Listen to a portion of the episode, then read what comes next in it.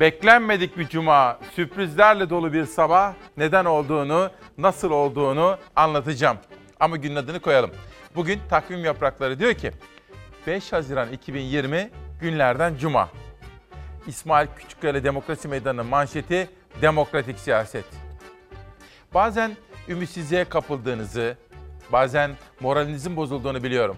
Ama hayır, buna izin veremeyiz. Aydınlık yarınlar için tek çıkış yolumuzun katılımcı demokratik siyaset olduğunu unutmayacağız. Demokratik siyaset bugünkü manşetimiz. Fakat gecenin sürprizi. Sağlık Bakanı hiç de böyle sinyal vermemişti. İçişleri Bakanlığı 15 ilde hafta sonunda sokağa çıkma kısıtlaması ilan etti. Şimdi sosyal medyada konuşuyorsunuz görüyorum. Bu ne perhiz, bu ne lahana turşusu. E her yer açıldı. Her yere gidilebiliyor. Seyahatler, uçak bileti alanlar var, otobüs bileti alanlar, tren için rezervasyon yaptıranlar var. Ne olacak diye soruyorsunuz. İşte bu sabah koronavirüse ilişkin mücadele alınan kararlar ve hafta sonu 15 ildeki sokağa çıkma kısıtlaması manşet. 3 milletvekilinin bir anda milletvekilliğinin düşürülmesi ve siyasetin gündemi. Onu da konuşacağız. Şimdi yönetmenim Şeyin Azan gazeteleri getirmesini rica ediyorum. Bugünkü manşetimiz demokratik siyaset. Çıkış böyle. Formül demokratik siyaset. Cumhuriyet'te başlıyorum. Sarayın fezlekeleri muhalefetten gizlendi. Berberoğlu ve iki HDP'nin vekillikleri düşürüldü. Haklarındaki kesinleşmiş yargı kararları dün Türkiye Büyük Millet Meclisi Genel Kurulu'nda okunan CHP'li Enis Berberoğlu ve HDP'li Leyla Güven ve Musa Farisoğulları'nın milletvekilleri milletvekillikleri düşürüldü. Berberoğlu'nun Anayasa Mahkemesi'ne yaptığı başvurunun sonucunun beklenmemesi tepki çekerken fezlekelerin okunacağının son ana kadar muhalefetten gizlendiği öğrenildi. CHP Genel Başkanı Kılıçdaroğlu yaşananların 20 Temmuz sivil darbe sürecinin bir sonucu olduğunu söyledi. Cezası kesinleştikten 2 yıl sonra vekilliği düşürülen Enis Berberoğlu ise kalan 18 aylık cezasını çekmek üzere teslim olacağını belirterek demokrasi için bedel ödenecekse bu bedeli önce CHP'liler öder diye konuştu. Tabii bütün bu sürece neden geldik? Nasıl bu süreci yaşıyoruz? İktidarın hataları, ana muhalefet partisinin hataları, bütün bunları da bu sabah konuşacağız ve bu işte ana gündem maddelerinden birisi olacak. Cumhuriyete döneceğim ama şimdi bir pencereye geçelim. Aynı kolaya, aynı konuya ilişkin bir başka manşet bizimle. CHP ve HDP'den 3 ismin vekilliği düşürüldü. Haklarında kesinleşmiş yargı kararları olduğu gerekçesiyle CHP İstanbul Milletvekili Berberoğlu, HDP Hakkari Milletvekili Güven ve HDP İstanbul Milletvekili Farisoğulları'nın milletvekillikleri düşürüldü. Bütün bunlara çok detaylı olarak bakacağız efendim. Ama aynı zamanda hakikaten öyle dedik ya. Bu ne perhiz, bu ne lahana turşusu. Bir taraftan her yerde normalleşme. Peki bu hafta sonu sokağa çıkma kısıtlamaları acaba nereden çıktı? Kimin fikri? Önümüzdeki dönemde sokağa çıkma ile ilgili hafta sonu ile ilgili şu an genel bir e, düşünce yok ama il bazında illerde vakaların dağılımında bir değişiklik olursa e, o durumda gerektiğinde illerde bu anlamda her zaman karar almak mümkün olabilir. Sağlık Bakanı önceki gün genel bir sokağa çıkma yasağı düşünülmüyor dedi ama gece saatlerinde İçişleri Bakanlığı 15 il için hafta sonu sokağa çıkma kısıtlaması olacağını duyurdu. 1 Haziran itibariyle yeni normale geçti Türkiye. Salgının kontrol altına alınmaya başlamasıyla seyahat kısıtlamaları kaldırıldı. Sağlık Bakanı Fahrettin Koca genel bir kısıtlama olmayacak, salgının seyrine göre valilikler karar verebilir dedi. 3 Haziran çarşamba günü. Şu an bütün Türkiye'de veya en son uygulandığı şekliyle illerde uygulanması şeklinde bir önerisi olmadı. Gerektiğinde iller bazında vaka durumuna göre gündeme her zaman gelebilir. Bakanın açıklamasının ardından bu hafta sonu sokağa çıkma kısıtlaması beklenmiyordu. Gece saatlerinde İçişleri Bakanlığı bir genelge yayınladı. O genelgeyle Ankara, Balıkesir, Bursa, Eskişehir, Gaziantep, İstanbul, İzmir, Kayseri, Kocaeli, Konya, Manisa, Samsun, Sakarya, Van ve Zonguldak'ta hafta sonu sokağa çıkma kısıtlaması olacağı duyuruldu. Kısıtlama öncesinde yani bugün market, bakkal, manav, kasap ve kuru yemişçiler saat 23'e kadar faaliyetlerine devam edebilecek. Yarınsa market, bakkal, manav, kasap ve kuru yemişçiler 10-17 saatleri arasında faaliyet gösterebilecek. Vatandaşlar evlerine en yakın mesafedeki bu noktalardan alışveriş yapabilecek. Cumartesi ve pazar günü daha önceki yasaklarda olduğu gibi fırınlar, su satışı yapan yerler ve tatlıcılar hizmet verebilecek. Akaryakıt istasyonları da belirlenen şartlar dahilinde açık olacak. Önceki kısıtlamalarda kapsam dışı olan kişiler yine kapsam dışı olacak. Kapsam dışında olmadığı halde sokağa çıkanlara cezai işlem uygulanacak. Cumartesi günü ise yüksek öğretim kurumları sınavına girecek olan öğrencilerin TC kimlik kartı başvurularının alınması adına tüm il ilçe nüfus müdürlükleri açık bulundurulacak. Seyahat kısıtlamalarının kalkması sonrası uçak, otobüs, feribot bileti alıp hafta sonu seyahat etmeyi planlayanların durumu ne olacak henüz belli değil. Benim bu sürecin başından itibaren nasıl bir tutum izlediğimi biliyorsunuz değil mi? Sadece benim değil, biz kanal olarak. Çalar Saat ve ana haberimizde bütünüyle. Bizler bu işin ne kadar ciddi olduğunu bildik ve ona göre davrandık değil mi? Ama bakın bu karar birbiriyle çelişkili. Şimdi kendinizi Uğur Karabayır'ın yerine koyun. Evet evet adınız Uğur, soyadınız Karabayır genç bir esnafsınız, işletme sahibisiniz. Diyor ki, abi günaydın, ne olacak şimdi? Binlerce restoran, lokanta, hazırlıkları yaptık. Aylar sonra işbaşı yapacağız. Şimdi bu durumda sokağa çıkma yasağı ilan ediliyor. Her yer açık. Ben hazırlıklar yapmışım, alışveriş yapmışım, çalışan arkadaşlarımla birlikte hazırım. Çöpe gidecek bunlar, çöpe. Peki sorarız biz şimdi devletimize. İşçi maaşları iki gün için verilecek mi? İki gün için kiralar ödenecek mi? Yaptığımız bu kadar masraf ne olacak? Bakın devlet yönetimi istikrarlı ve tutarlı kararlar silsilesi almayı gerektirir.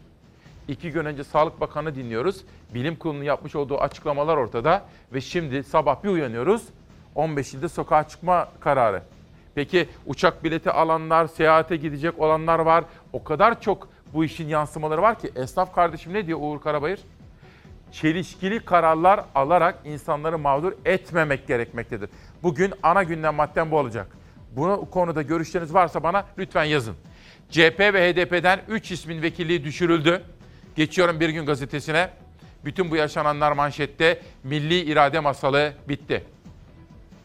Tartışmalı düzenlemeler görüşülürken AKP ani bir kararla Enis Berberoğlu'nun ve HDP'li Farisoğulları ile Güven'in vekilliklerini düşürdü. Bu karar milli irade söyleminin sahteliğini gösterdi.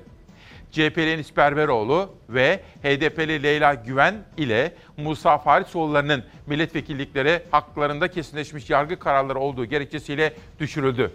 Kararı protesto eden muhalefet partili vekiller mecliste gün gelecek, devran dönecek, AKP halka hesap verecek sloganları attı.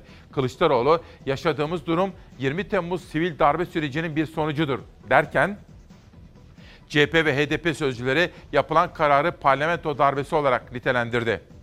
İktidar bloğu muhalefeti bastırma politikasıyla büyük bir kumar oynuyor. Karar hem mecliste hem de sokakta ipleri daha da gerecek. Partiler arası hiçbir diyalog yaşanmadan tüm teamülleri yok sayarak alınan karar AKP'nin muhalefete yaşam hakkı vermemek için her yolu deneyeceğini gösteriyor.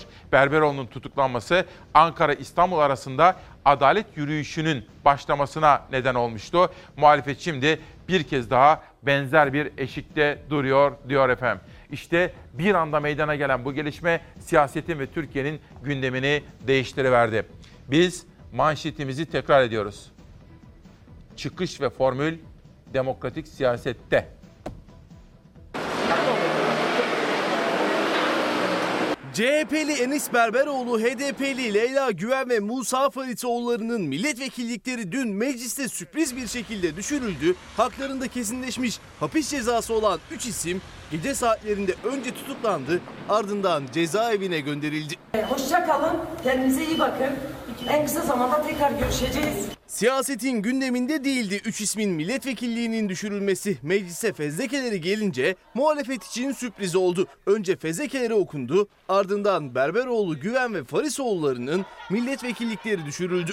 milletvekillikleri düşmüştür. CHP İstanbul Milletvekili Enis Berberoğlu MİT tırları davasında 5 yıl 10 ay hapis cezası aldı. Milletvekili seçilince cezasının infazının vekilliği sona erene dek durdurulmasına karar verildi. Berberoğlu 2018 yılında cezaevinden tahliye edildi. HDP'li iki vekil Leyla Güven ve Musa Farisoğulları ise KCK ana davasında yargılandı. Hapis cezaları Yargıtay tarafından Eylül 2019'da onandı. Mecliste sert tartışmaların gölgesinde düşürüldü. 3 ismin milletvekillikleri meclis başkanlığı hızlı çalıştı. Soruşturmaları yürüten başsavcılıklara yazılar gönderdi. Akşam saatlerinde de 3 ismin hakkında yakalama kararı çıkarıldı. HDP'li Leyla Güven ve Musa Farisoğulları Diyarbakır'da önce gözaltına alındı. Adliyedeki işlemleri ve sağlık kontrolünün ardından tutuklandı iki isim. Leyla Güven yüksek güvenlikli kadın kapalı cezaevine, Musa Farisoğulları ise D tipi cezaevine gönderildi. CHP İstanbul Milletvekili Enis Berberoğlu ise İstanbul Bakırköy'deki evinde gözaltına alındı. Adliyeye sevk edilen Berberoğlu hakkında tutuklama kararı verildi. Enis Berberoğlu cezasının kalan infazını tamamlaması için Maltepe Ceza İnfaz Kurumu'na gönderildi. Bu konuda muhalefetten gelen tepkiler var. Onları biraz sonra çok detaylı olarak aktarma imkanı bulacağım. Nevin Özşeker Ankara'dan çok üzgünüm. Moralim bozuk. Kim kaybetmiş de biz bulalım demokratik siyaset diyor. Hayır demokratik siyasette ısrar edeceğiz. Üzgünüm. Üzüntüm yalnızca Enis Berberoğlu için değil. Bağımsız basının ve bağımsız yargının da içine düştüğü duruma üzüntülüyüm diyor Nevin Özşeker bana yollamış olduğu mesajda. Bakın işin bir tarafı bu. Fakat bir tarafında da hafta sonunda sokağa çıkma kısıtlamaları yapıldı ya. Çelişkili kararlar efendim, çelişkili. Bakın Hollanda'dan Bülent Bey bir fotoğraf yolladı. Bülent Türker. Bakın sizlere onu göstermek istiyorum izin verirseniz. Gelin. Şimdi efendim hafta sonunda sokağa çıkma kısıtlaması var 15 ilde. Acaba bu karar hangi bilim kurulunun kararıyla alındı? Bunu da merak ediyorum bakın. Peki bu neyin nesi? Bu ne perhiz, bu ne lahana turşusu bakın. Yorum yapmıyorum. Korona bitti. Şimdi peki seyahate çıkacak olanlar vardı. Bilim Kurulu'nun önerisiyle Sağlık Bakanı yaptığı açıklamayla İçişleri Bakanlığı yapmış olduğu bu genelge neyin nesi acaba? Birileri çıkıp da bunu güzel güzel bize anlatsalar iyi olmaz mı? Tekrar etmek isterim. Devlet yönetimi tutarlı ve istikrarlı. Birbiriyle çelişmeyen kararlar manzumesidir. İki gün önce Sağlık Bakanı yaptığı açıklamayla bugün İçişleri Bakanlığı'nın genelgesi arasındaki çelişkiye dikkat çekmek isterim. Bir günde bir detay daha var mı arkadaşlar? Yoksa Sabah gazetesine geçelim. Sabahın gündeminde Libya'yı darbecilerin insafına bırakamayız diyor. Gazeteden okuyorum. Başkan Erdoğan darbeci Hafter'i destekleyerek Libya'yı kan ve gözyaşına boğanları tarih yargılayacak Libyalı kardeşlerimizin lejyonerlerin insafına bırakmayacağız dedi. Libya'nın geleceğini tehdit altında tutan bir kişinin bu konuda masaya oturacak bir temsil kabiliyeti olamaz diyor Erdoğan. Serraç ile Libya topraklarındaki işbirliği alanlarımızı genişletme hususunda görüş birliğine vardık. Doğu Akdeniz'deki doğal zenginliklerden faydalanmak üzere arama ve sondaj işbirliğimizi ilerletmeyi hedefliyoruz dedi. Diplomasi dünyasından bir görüşme Erdoğan'la Libya arasındaki mutabakat metni gazetenin birinci sayfasında. Sabahtan bir sonraki gazeteye geçiyorum. Sözcü. Sözcüde demokrasi için bedel ödemeye hazırım milletvekili düşürülen ve kesinleşmiş 18 ay hapis cezası bulunan CHP'li Enis Berberoğlu konuştu. Berberoğlu karar sürpriz olmadı. Çünkü hapisten çıktığım günden bu yana Türkiye'de demokrasi düzelmedi. 18 aylık cezam için teslim olacağım dedi. Bütün bu gelişmeler nasıl yorumlanıyor? Bakın sayfanın altında Enis Berberoğlu'nun fotoğrafının hemen altında. Muharrem Erkek diyor ki Anayasa Mahkemesi'nden hak ihlali kararı çıkarsa milletvekilliğini düşürenler ne yapacak? Derken CHP lideri Kılıçdaroğlu bu kararla millet iradesi yok sayıldı. Bu sivil darbedir. Millet iradesi yok sayıldı. Adalet, hak, hukuk için demokrasi mücadelemiz sürecek dedi efendim. İşte siyaset dünyasının gündemini bir anda değiştiren bu önemli gelişmeyi sizlere detaylarıyla aktaracağız. Ama bir taraftan korona. En güncel bilgiler ve en son açıklamalarla en taze manşet koronanın günlüğü. Test sayımız tarama amaçlar dahil 54 binin üzerinde. Yoğun bakıma ihtiyaç duyan hasta sayımız azalmaya devam ediyor. Gelecek günler el hijyenine, özene, maske artı sosyal mesafe kuralının her ikisine uymamıza bağlı. Daha iyi tedbir, daha iyi sonuçtur. Test sayısı yine 50 binin üzerindeydi. Buna karşılık tespit edilen yeni koronavirüs hastalarının sayısı da arttı. Bine yaklaştı. Son tabloda 54.234 testin 988'i pozitif çıktı. 21 kişi daha yaşamını yitirdi koronavirüs nedeniyle. Toplam can kaybı 4630'a yükseldi. İyileşen 926 hastayla iyileşen hastaların toplam sayısı 131.778'e çıktı. Yoğun bakım hasta sayısı 602'ye, entübe hasta sayısı 265'e düştü. Türkiye'nin son koronavirüs tablosunda toplam test sayısı ise 2 milyon 210 bine yaklaştı. Sağlık Bakanı Fahrettin Koca her fırsatta yinelediği maske ve sosyal mesafe uyarısını sosyal medyadan yine vurguladı. Sıfır yeni vaka hedefine ulaşmak için riske karşı uyanık olalım. Virüs ağız ve burun yoluyla bulaşıyor. Ağız veya burun açık kalırsa maske takmış ama gözümüzü gerçeğe kapatmış oluruz. Risk bu kadar mesafesizken uyarıları dinleyelim. Evden çıktığımızda maskemizi mutlaka takacağız. Aramıza bir buçuk metre mesafe koyacağız. Ve el temizliğine normalde olduğundan daha fazla önem vereceğiz. Uymamız gereken bu üç kural salgından korunmamız ve normalleşme sürecini en az hasarla atlatabilmemiz için altın değerinde. Tabii bir de içinde bulunduğumuz sürecin zorlukları var. Birinci zorluk salgının sona erdiği inancıdır. Ne yazık ki o inanca sahip olanlar bugün hiçbir önlem almadan aramızda dolaşıyorlar ve sadece kendilerini değil temas ettikleri herkesi riske atıyorlar. Mücadelemizde karşılaşacağımız ikinci zorluk tedavide elde ettiğimiz başarıya güvenerek hastalığın ciddiyetinin unutulmasıdır. Önlem almamışsınız maske takmamışsınız. Evet. Neden? Türkiye'nin sağlık çalışanları gerçekten çok başarılı. Ülke... Buna mı güvenerek biraz rehavete kapıldı? Evet. Bize zorluk çıkaracak üçüncü husus risk grubunda olanların tedbirleri gevşetmesidir. Kronik hastalarla 65 yaş ve üstü risk grubunu oluşturan kişiler 65 yaş ve üstünün sokağa çıkma yasağı devam ediyor. Ancak yasağı delip kalabalığın arasına karışanlar var. Bilim Kurulu üyesi Profesör Doktor Hasan Tezer de alınan tedbirler konusunda sık yapılan bir hatanın altını çizdi. Kafe ve restoranlarda çalışanlar da dahil kimsenin eldiven takmaması gerektiğini vurguladı. Uzmanlara göre eldiven taktığımızda kendimizi daha güvende hissedip nasıl olsa eldiven var, bizi korur diyerek daha fazla yere rahatlıkla dokunabiliyoruz, temas edebiliyoruz. Ancak eldiven takmak yerine ellerimizi yıkamak daha sağlıklı. Güzel iş. Hem de doğru. Bir taraftan da estetik kaygılar. Şimdi bakın ne demokrasi İsmail? Ben adalet ve demokrasi göremiyorum göremiyorum diyor Seydi Polat Twitter'da. Demokratik siyasette ısrar etmek zorundayız. Fakat bakın bugün CHP lideri de eleştiriler altında. Tevfik Diker de böyle düşünüyor. İsmail kardeşim günaydın. 3 milletvekilinin cezaevine gönderilmesi de Kılıçdaroğlu'nun ve onun CHP'sinde rolü yok mu? İnfaz yasasını esasdan Anayasa Mahkemesi'ne derhal götürmek durumundalar derken Maruf Ataoğlu, günaydın İsmail kardeşim. Almanya'dan Seaburg'dan Türkiye'mize günaydın ve sevgiler. Kemal Kılıçdaroğlu'nun hatası yok mu burada? Ona sormak isterim. Anayasaya aykırı ama AKP'nin milletvekili dokunulmazlığı teklifine evet vereceğiz dedi. Evet gerçekten de Kılıçdaroğlu bunu söyleyebildi. Anayasaya aykırı ama evet diyeceğiz dedi. Peki bunun da düşünülmesi gerekmez mi diye soruyor efendim meydana gelen gelişmeler. Maruf Bey bir de bundan sonra şu da olur diyor ama ben onu burada televizyon ekranlarında söyleyemem. İnanın söyleyemem. Bu da olur dediği konu. Sözcüden bir haber daha gelsin. CHP'li Muharrem İnce ülkenin halini böyle özetledi. İyi yönetilmiyoruz, rodeo yapıyoruz. Fox'ta İsmail Küçükkaya'nın Çalasat programına katılan İnce şöyle konuştu. Türkiye yönetilmiyor.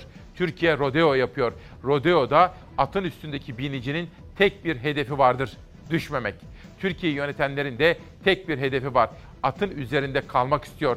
İki sene önce meydanlarda ekonomi uçacak, koalisyon bitecek diyorlardı. Şimdi ittifakları konuşuyoruz. Dün demokrasi meydana katılmıştı Muharrem İnce. Onun sözleri Sözcü'nün birinci sayfasında manşet olmuş efendim. Sırada Ezgi Gözeger'in bütün yurt satında derleyip toparladığı korona ilişkin güncel bir rapor. Sağ olasın. Çok teşekkür ederim. Geldim çok ümitsizdim. Nefes bile alamıyordum. Allah bin kere Allah razı olsun. Buraya gitti tamam hayatım bitti dedim yani. Her gün yüzlerce hasta virüsü yeniyor. Hastalar sağlık çalışanlarına büyük minnettarlık duyuyor. Diğer taraftaysa virüs bulaşmaya devam ediyor. Van'da bir koronavirüs hastası izolasyon kurallarına uymadığı 12 kişiye bulaştırdı. Covid virüsü taşıyan bir başka hastaysa şehirler arası otobüse binip yola çıktı. Sizde hiç teması falan oldu mu? Oldu abi. İstanbul'dan Diyarbakır'a giden bir yolcu otobüsünün şoförünün telefonu çaldı. Otobüste bir koronavirüs hastası olduğu bilgisi geldi. Otobüs en yakın hastaneye yönlendirildi. Üstelik otobüsün muavini yolcuyla temas etmişti. Hatta teyze anne ona gösterdiğim ilgi alakadan dolayı oğlu gibi gördü herhalde. Dedi şimdiye kadar hiç kimse bana bu kadar ilgi alaka göstermedi. 50 lira harçlık verdi. Alnımdan da öptü. Muavin Zafer Demir telefonuyla görüşme bile yapmıştı yolcunun. Elinden para almıştı. O yolcu onu yardım ettiği için alnından dahi öpmüştü. Bolu'da bir hastaneye yönlendirilen otobüstekilere koronavirüs testi yapıldı. Otobüs yoluna devam etti. Sonuçlar yolcuların evlerine gidecek. Covid'li yolcuyla temas eden muavin Demir ise endişeli. Hani korkuyorum sonuçta iki çocuğum var. Onlar adına korkuyorum. Kendi adım olmasa da onlar adına korkuyorum. yani. Çünkü temas halindeydim. Eldiven yoktu, maskem yoktu. Mersin'den Van'ın Tuşba ilçesine gelen ve otobüs firmasında şoför olarak çalışan bir başka kişi izolasyon kurallarına uymadı. Birkaç gün sonra rahatsızlanan şoförün koronavirüs testi pozitif çıktı. 12 kişiye daha virüs bulaştırdığı belirlendi. Şoförün yaşadığı apartman karantinaya alındı. Artvin ve Kütahya'dansa maske mecburiyeti haberleri geldi. Artık Artvin ve Kütahya'da ev dışında herkesin maske takması mecburi. Takmayanlara idari para cezası kesilecek. Bir koronavirüs hastasıysa kendini iyileştiren sağlık ekibine onlar benim ailem dedi. Arkamda kimsem yok. Üzülecek, ağlayacak kimsem yok. Ama bütün ailem buradaymış benim. Ben bunu hiç bilememişim. Hepsine çok teşekkür ederim. Kentte yalnız yaşayan Ümmühan Türeli Antalya Devlet Hastanesi'ne geldiğinde nefes dahi alamıyordu. 16 gün yoğun bakımda kaldı. 56 yaşındaki kadın kendisini sağlığına kavuşturan sağlık ekibine teşekkür etti. Geldim çok ümitsizdim. Nefes bile alamıyordum. Türeli hayati riski atlattı. Tedavisi serviste devam edecek. Bu da güzel bir haber olmuş. Züleyha Türksever şu anda yolculuk yapanlar var. Mesela İstanbul'dan Konya'ya doğru yolculuktalar. Onlara da bütün yolcularımıza hayırlı yolculuklar diliyorum efendim. Sağ salim. Bakın kendisi de aynı zamanda bir doktor, bir profesör Gaye Usluer ne diyor? Gece yarısı genelgesiyle gece yarısı genelgesiyle hafta sonu 15 ilde sokağa çıkma yasağı olduğu duyuruldu. E peki günlük rakamlarınız süper giderken hafta içi hayat süper normalleşmişken hayırdır? Bizi kim aldatıyor? Bakın bu haklı. Çelişkili bir karar. Sağlık Bakanı açıklamalar yaptı, dinledik. Eğer Sağlık Bakanı o gün deseydi ki şu ilimizde sokağa çıkma kısıtlaması olacak veya şu 15 ilde bu haftada olacak deseydi ki ayrıydı. Ama Sağlık Bakanı dinledik. Hepimiz, yani ben en azından orta zekalı biriyim. Ne, dedi, ne dediğini anladım bakanın. Fakat şimdi biraz önce Karabayır ne diyor esnaf? Abi diyor her şey normalleşmeye başladı diye çarklar dönmeye başladı diye açıklamalar yapıldı. Biz de diyor garson arkadaşları çağırdık, dükkanlarımızı açtık, malzemeleri aldık. Hop hafta sonu sokağa çıkma yasağı. Şimdi ne olacak diye soruyor bakın. Haklı. Çöpe mi gidecek? Çelişkili bir karar. Demek ki devlet yönetiminde ahenk olması gerekiyor. Ahenk ve uyum içinde kararlar alınması gerekiyor. Bu bence çelişkili.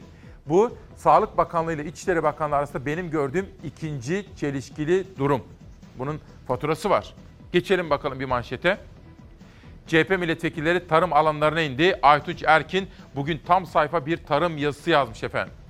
Tarım doçenti olan CHP Edirne milletvekili Okan Gaytancıoğlu felaketi şöyle anlattı. Çiftçinin 2002'de borcu 1 milyar liraydı.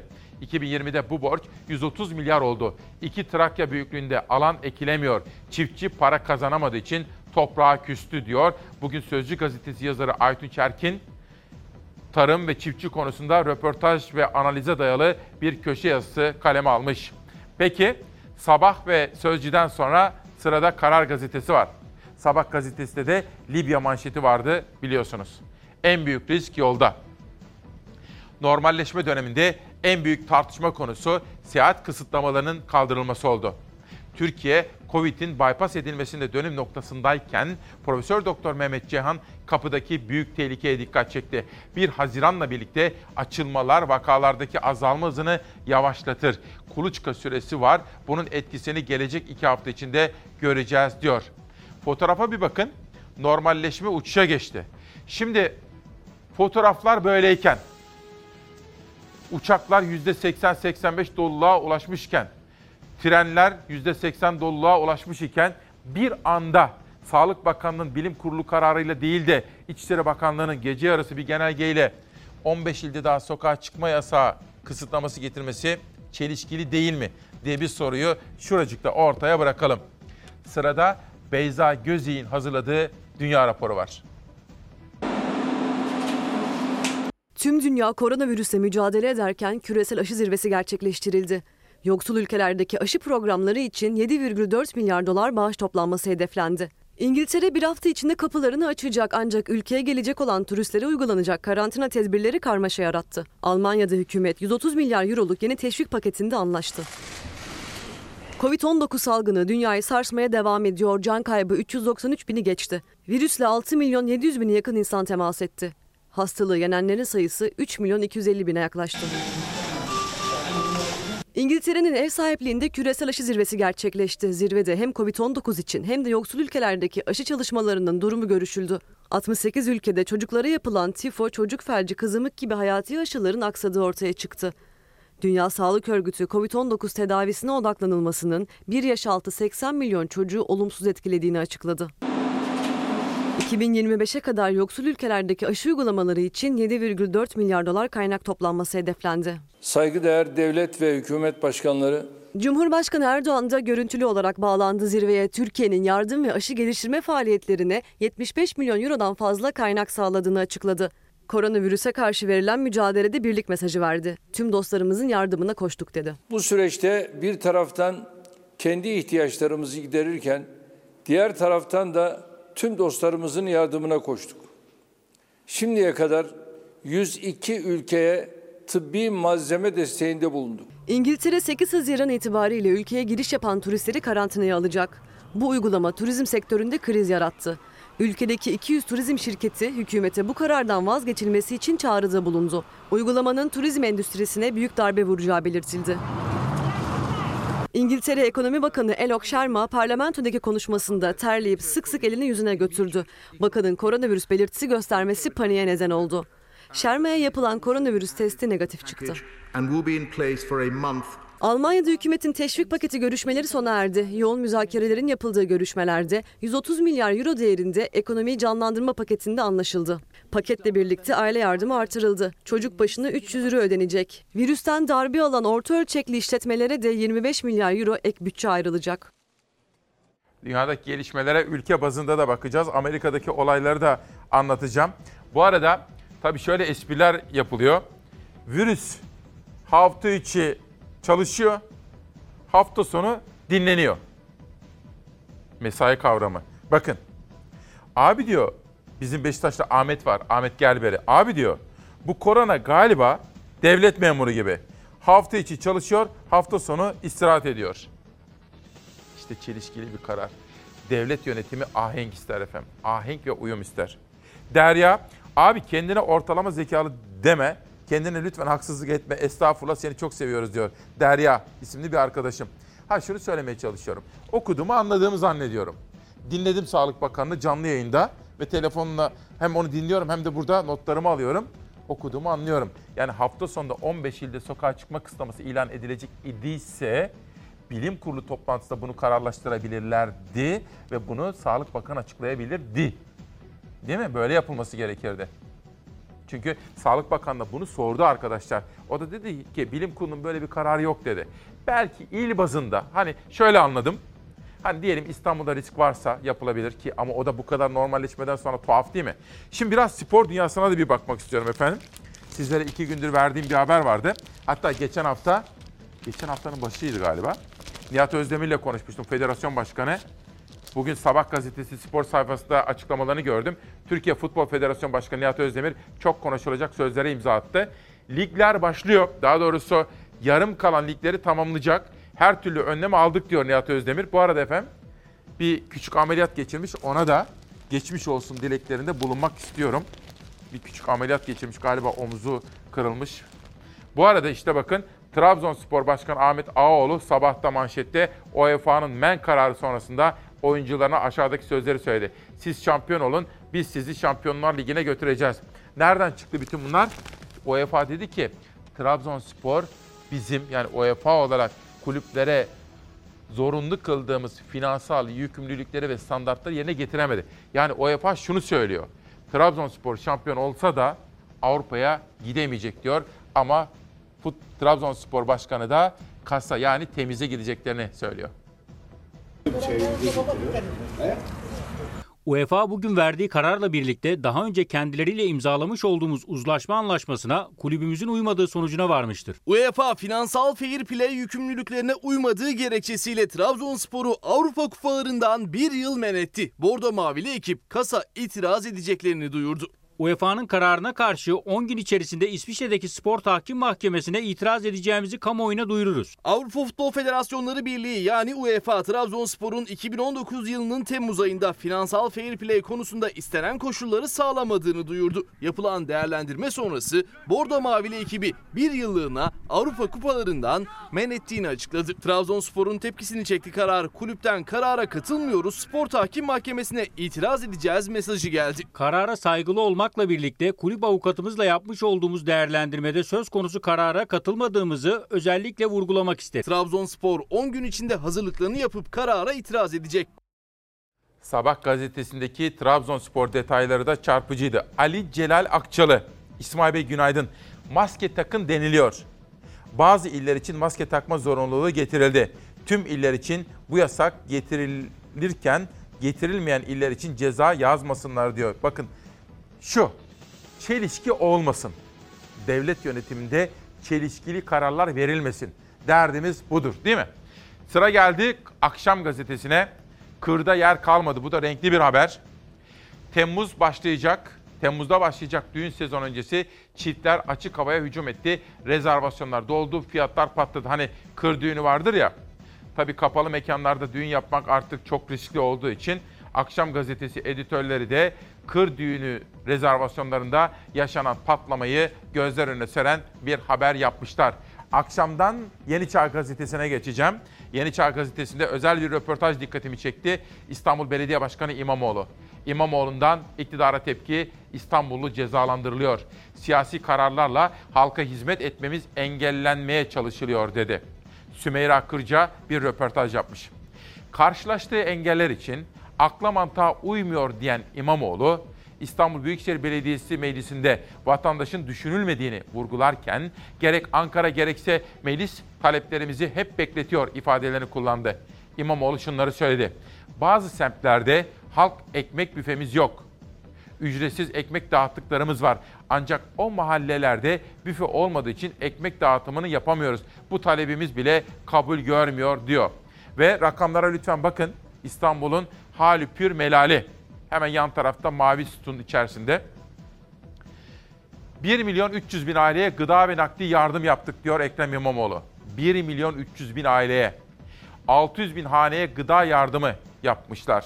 281 bin kişiye nakdi yardım yapmışlar. 180 bin fatura askıda fatura yöntemiyle ödenmiş.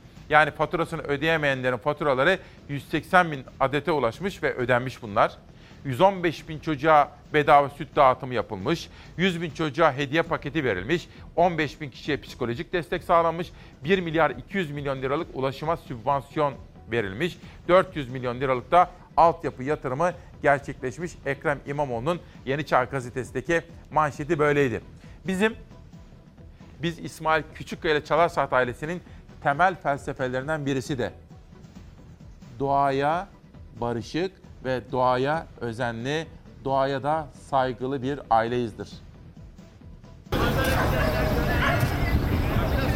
Dünya Bisiklet Günü'nde yönetenler pedallara asıldı. Şehirlerde bisiklet turları düzenlendi. Bisikletin avantajları hatırlatıldı. Bu trafikte valiliğe 23 kilometre 55 dakikada bisikletle geldim.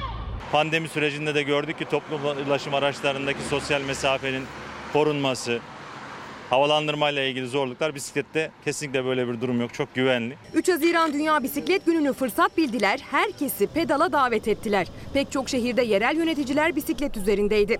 İzmir Büyükşehir Belediyesi 500 bisikletle kiralık bisiklet filosuna 70 yeni bisiklet ilave etti. Yeni eklenen 70 bisiklet tandem yani çift kişilik. Türkiye'de ilk kez bir belediye görme engelli vatandaşlarımızın da bisiklet keyfi yaşaması için böyle bir hizmete imza atıyor. İzmir Büyükşehir Belediye Başkanı Tunç Soyer çift kişilik bisiklet keyfinin altını çizdi. Görme engelli vatandaşların bu keyfe erişebilecek olmasından hoşnutluğunu dile getirdi. Aslında e, daha önce görüyordum ben. Şu an görme engelliyim. E, Eskiden e, yani küçüklüğümden beri kullanıyordum ama görme yetimi kaybettikten sonra hiç kullanmadım. İki sene önce Eşpedal'la tanıştım. Eşpedal'la beraber tekrar bisiklet kullanmaya başladım. Bisiklet günü törenine gelirken de pedal çevirdi. İzmir'in bisikletli Büyükşehir Belediye Başkanı Sayın Tunç Soyer teşrif etti. İstanbul Valisi Ali Yerlikaya ise evinden valilik binasına pedal çevirdi. Vali bisiklet kullanımına davet etti bütün İstanbulluyu. Bisiklet çevreci, bisiklet insanın kendiyle barışık olması demek. Bisiklet hele şu korona günlerinde salgınla mücadele ettiğimiz bu günlerde gerçekten tercih edilmesi gereken ulaşım araçlarından biri. Engebesiz coğrafyasıyla bisiklet kullanımına en elverişli şehirlerden biri Konya'da da bisiklet günü kutlandı. Konya Büyükşehir Belediye Başkanı Uğur İbrahim Altay bisiklet turuna çıktı. Türkiye'de bisiklet master planını yapan ve bisiklet master planını Çevre Bakanlığı onaylatan ilk şehir Konya Büyükşehir Belediyesi'dir. Muğla'nın Bodrum ilçesinde de belediye başkanı Ahmet Aras beraberindeki heyetle bisiklet kullanımına dikkat çekmek için yollardaydı. Yönetenler trafikteki tüm sürücüleri iki teker üzerindeki sürücüleri korumak konusunda uyardı. Trafikte bütün taşıtların, bütün sürücülerin bisiklet sürenlere, motosiklet kullananlara saygı göstermesini arzu ediyorum. Lokantacılar şimdi isyan ediyorlar. Tam işler bir parça düzene girecekti ki sokağa çıkma yasağı nereden çıktı diye soruyor Mustafa. Uğur, Uğur Gültekin. Abi eğlence sektörü içinde bir çözüm yok mu? Allah aşkına ekmek kapısı diyor bakın Uğur Gültekin. Muammer Bey, İsmail Bey 5 Haziran 7 Haziran yani bu hafta sonu için sokağa çıkma yasağı aniden ilan edildi. Acaba koronavirüs bahanesi edilerek 4 Haziran tarihinde meclis tarafından 3 milletvekilinin vekilliklerinin düşürülmesiyle bağlantısı var mı? Gündem, gündem değiştirme gibi bilmiyorum. Bir arkadaş da bana çelişki nerede diye soruyor. Bakın çelişki nerede biliyor musunuz? Gelin. Bu Hürriyet gazetesi dün. Sağlık Bakanı açıklama yapmıştı. Bilim kurulu toplantısından sonra. Sokak yasağı yok dedi. Bakın bu 3 ay sonra önceki bir gazete değil efendim. Dünkü Hürriyet gazetesinde ve konuşan kişi kim? Konuşan kişi Sağlık Bakanı Fahrettin Koca. Toplumun güven duyduğu bir isim. Ne zaman söyledi? Önceki akşam. Neden sonra bunu söyledi? Bilim kurulu toplantısı yapılmış. Gazeteciler sormuş. O da şu aşamada normalleşmeye gayret ediyoruz. Tedbirleri elden bırakmayacağız. Maske takacağız, mesafeye dikkat edeceğiz dedi. Ama sokağa çıkma yasağı olmayacaktı. Olması için sadece bazı illerin durumlarına bakılacaktı süreç içerisinde. Ama bence, bakın açık söylüyorum, İçişleri ve Sağlık Bakanlıkları arasında burada bir koordinasyon problemi var, apaçık. Ama aralarında ne yaşarlarsa yaşasınlar da biz bedel ödemeyelim vatandaş olarak. Lütfen diyelim aynı kabinede olan iki bakan daha iyi görüşsün, anlaşsın ve vatandaşı mağdur etmesinler. Daha iyi yönetişim böyle olur diyorum. Yeni Çağ'dan İmamoğlu manşetinden Türk Gün'e geçiyorum. Tıpkı az evvel sizlere manşetini okuduğum Sabah gazetesindeki haber gibi Türk Gün gazetesindeki manşette yine Libya'ya dair ve Cumhurbaşkanı Erdoğan'ın dünkü temasına ilişkin. Libya'ya huzur, Akdeniz'e teminat. Terörist Hafter güçlerinin geri püskürtülmesi hız kazandı. Başkent Trablus'ta kontrolü sağlayan Libya Ulusal Mutabakat Hükümeti'nin Başbakanı Serraç, Cumhurbaşkanı Erdoğan ile Ankara'da bir araya geldi diyor efendim. Peki Dün siyaset dünyasında özellikle yayından hemen sonrasında internet sitelerinde, haber sitelerinde çok konuşuldu. İşte dün İsmail Küçükkaya ile Demokrasi Meydanı'na katılmıştı. Şu anda da elimdeki Sözcü gazetesi Türkiye yönetilmiyor, rodeo yapıyor diyor. Muharrem İnce'nin Muharrem İnce'nin dünkü yayında yapmış olduğu açıklamalar bugün yazılı basına işte bu şekilde yansımış efendim. Oradan bir manşeti şimdi dikkatlerinize sunuyoruz. Atılan adımların ekonomik büyüklüğü çarpan etkisiyle birlikte 600 milyar lirayı aşmıştır. Maske ile ilgili bir mesaj gelmiş. 10 lira versene 7 kere gelmiş. Millet aç, çiftçi aç, esnaf aç, bir avuç yandaş büyüyor, büyüyor, büyüyor. Korona günlerinin ekonomi yönetiminde iktidar karnedeki artıları sayıyor, muhalefet eksikleri sıralıyor. İşsizlik, borçlar, geçim derdi ilk sırayı alırken İsmail Küçükkaya ile Çalar Saat'e konuk olan Muharrem İnce'den bir iddia geldi. Vatandaşlardan 10 lira istiyorlar ya. Utanılacak bir durum daha var biliyor musunuz? İneklerden de 10 lira istiyorlar. Yakında dereden su içtiği için de 10 lira ister. Düşünebiliyor musunuz Türkiye'nin geldiği noktayı? Çiftçinin kredi borcu 4 milyarmış, 120 milyara çıkmış. Yani çiftçi tarlasının tamamını satsa bu borcu ödeyemeyecek durumda. 684.103 esnafımıza 16 milyar 906 milyon finansman desteği sağlanmıştır. Damadın parayı senin şatafatına harcıyor. Senin yandaşlara verdiğin ihalelere harcıyor. E, soruyoruz biz de kardeşim damadın bin liraya geçinebiliyor mu diye. E sen sadece 900 milyon küsür bir yıl içerisinde sarayda yemek yemişsin. Söylemeyelim mi? CHP israf kalemini de açtı. Katar'la yapılan swap anlaşmaları da gündemden düşmüyor. Diğer ülkelerde swap swap dolaşıyorsunuz. Katar'la bir swap anlaşması yaptık değil mi? Evet para değiş tokuşu. Evet. Şimdi bakın 35 ülkeye yalvardık. Ne yapmaya çalışıyorlar? Swap, emanet para arıyorlar. Gide gide kime gittiler? Katar'a gittiler. Ne kadar aldılar? 10 milyar dolar aldılar. Eğer siz 213 milyar 700 milyon israfı yapmamış olsaydınız şu anda hazinede 30 milyar dolar olacaktı. Ekonominin yaraları nasıl sarılacak? İktidar, muhalefet farklı cephelerden tartışıyor ama ortak noktada buluşulamıyor. Bu sözler dün çok konuşuldu, çok tartışıldı. Bizim Ankara temsilcimiz, çok başarılı gazeteci arkadaşımız var biliyorsunuz. Tülay Ünal Öç'ten. O da ekonomi yönetimiyle konuşmuş, sormuş oralara. Hani nerelerle konuştuğunu da biliyoruz ama hani ekranda öyle anlatmayalım. Biz kendiliğimizden açıklama yapamayız bu konuda. Ama demişler bizim sorumuz üzerine yaptıkları açıklamada şunu söylemişler. Muharrem İnce'nin swap'la ilgili iddialarını kabul etmiyorlar ve bunun doğru olmadığını söylüyorlar. Onu da ben sizlere aktarmak isterim efendim. Ama Muharrem İnce de iddiasının arkasında bilemiyoruz. Zaman görecek. Bir başka gazeteci arkadaşım o da benim gibi düşünüyor. Mehmet Ali Dim ki pek çok konuda hükümeti de destekleyen bir isimdir. Bakın diyor. Sevgili kardeşim, Bilim Kurulu ve Sağlık Bakanlığı ve İçişleri Bakanlığı arasında galiba bir senkron sorunu var. Bu kaçıncı? İki bakan ya birbirini hiç dinlemiyor ya da biri diğerini takmıyor. Bu ne devlet ciddiyetiyle yakışır ne de uyumlu yönetim anlayışıyla yakışır diyor. Bakın çok doğru. Mehmet Ali Dim de benim gibi düşünüyor efendim. Reklamlara gideceğim ama reklamlardan sonra en önemli manşet iki günlük sokağa çıkma kısıtlaması ve bununla bağlantılı olarak gelişmeler, bilim dünyasından gelişmeler, Sağlık Bakanı yapmış olduğu açıklamalar ve esnafın durumu. Ayrıca siyasetin gündemi 3 milletvekilinin düşürülmesi. Bugünkü manşetimiz demokratik siyaset diyorum efendim. Bu arada finans dünyasından bir dakika bir dakika bir dakika bir dakika. Finans dünyasından bir haber vardı. Hani benim sizlere daha evvel özellikle bu kadın konuları, çevre sorunlarına duyarlılığıyla dikkat çeken bir genel müdür vardı Pınar Hanım. İNG'nin genel müdürlüğüne Alper Gökgöz getirilmiş efendim. Finans dünyası şu anda onu konuşuyor. Bakın Pınar Hanım da çok üst düzey bir başka uluslararası görev atandığı için İNG'de yeni genel müdür belli oldu. İNG Türkiye Genel Müdürlüğü görevine bankada bireysel bankacılık genel müdür yardımcısı olarak görev yapan Alper Gökgöz atandı. Finans dünyasından bir haber bu. Başka haberler de var biraz sonra.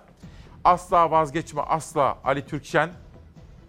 Emekli bir SAT komandosunun olağan dışı hayat hikayesi imzalamış ve bana göndermiş kitabı Ali Türkşen'e çok teşekkür ediyorum. Önce babam sonra Çin Çin öldü. Ahmet Suat Düzgün de yeni yazdığı bu kitabı imzalamış ve İsmail Küçükkaya Demokrasi Meydanı'na göndermiş. Kendilerine teşekkür ediyorum. Reklamlar, reklamlardan sonra manşetlerle devam. 5 Haziran 2020 Cuma sabahından İsmail Küçükkaya ile Demokrasi Meydanı'ndan günaydın efendim. Bugün tabii çok haberim var, çok manşetim var. Demokrasi Meydanı'nın konuğu da var ama gece gelişti gelişmeler. Bir, Sağlık Bakanlığı'nın yaptığı açıklamaya, bilim kurulunun tavsiyesine rağmen İçişleri Bakanlığı'nın gece bir genelgeyle cumartesi ve pazar günü 15 ilde sokağa çıkma kısıtlaması ilan etmesi çok konuşuluyor, çok tartışılıyor. Hemen bir tane esnaf okuyacağım. O kadar çok esnafın yorumu var ki. Ama kendinize onları yerine koymanızı rica edeceğim. Bakın adı Osman Öztürk. Ama lütfen kendinizi onun yerine koyun. Tamam mı? Adınız Osman Öztürk. Hani sabah da U- Uğur dedim ya. Uğur Karabayır bir esnaf. İsmail Bey, günaydın. Halkın sesisiniz. Bizim Büyükada'da 30 odalı butik otelimiz var. Haftalardır çektiğimiz sıkıntı malum. Bakanlığın uyguladığı bütün tedbirleri aldık. Personelimize işbaşı yaptırdık. Çünkü normalleşmek istiyorduk artık yavaş yavaş tedbirleri alarak. Bütün hazırlıklarımızı yaptık.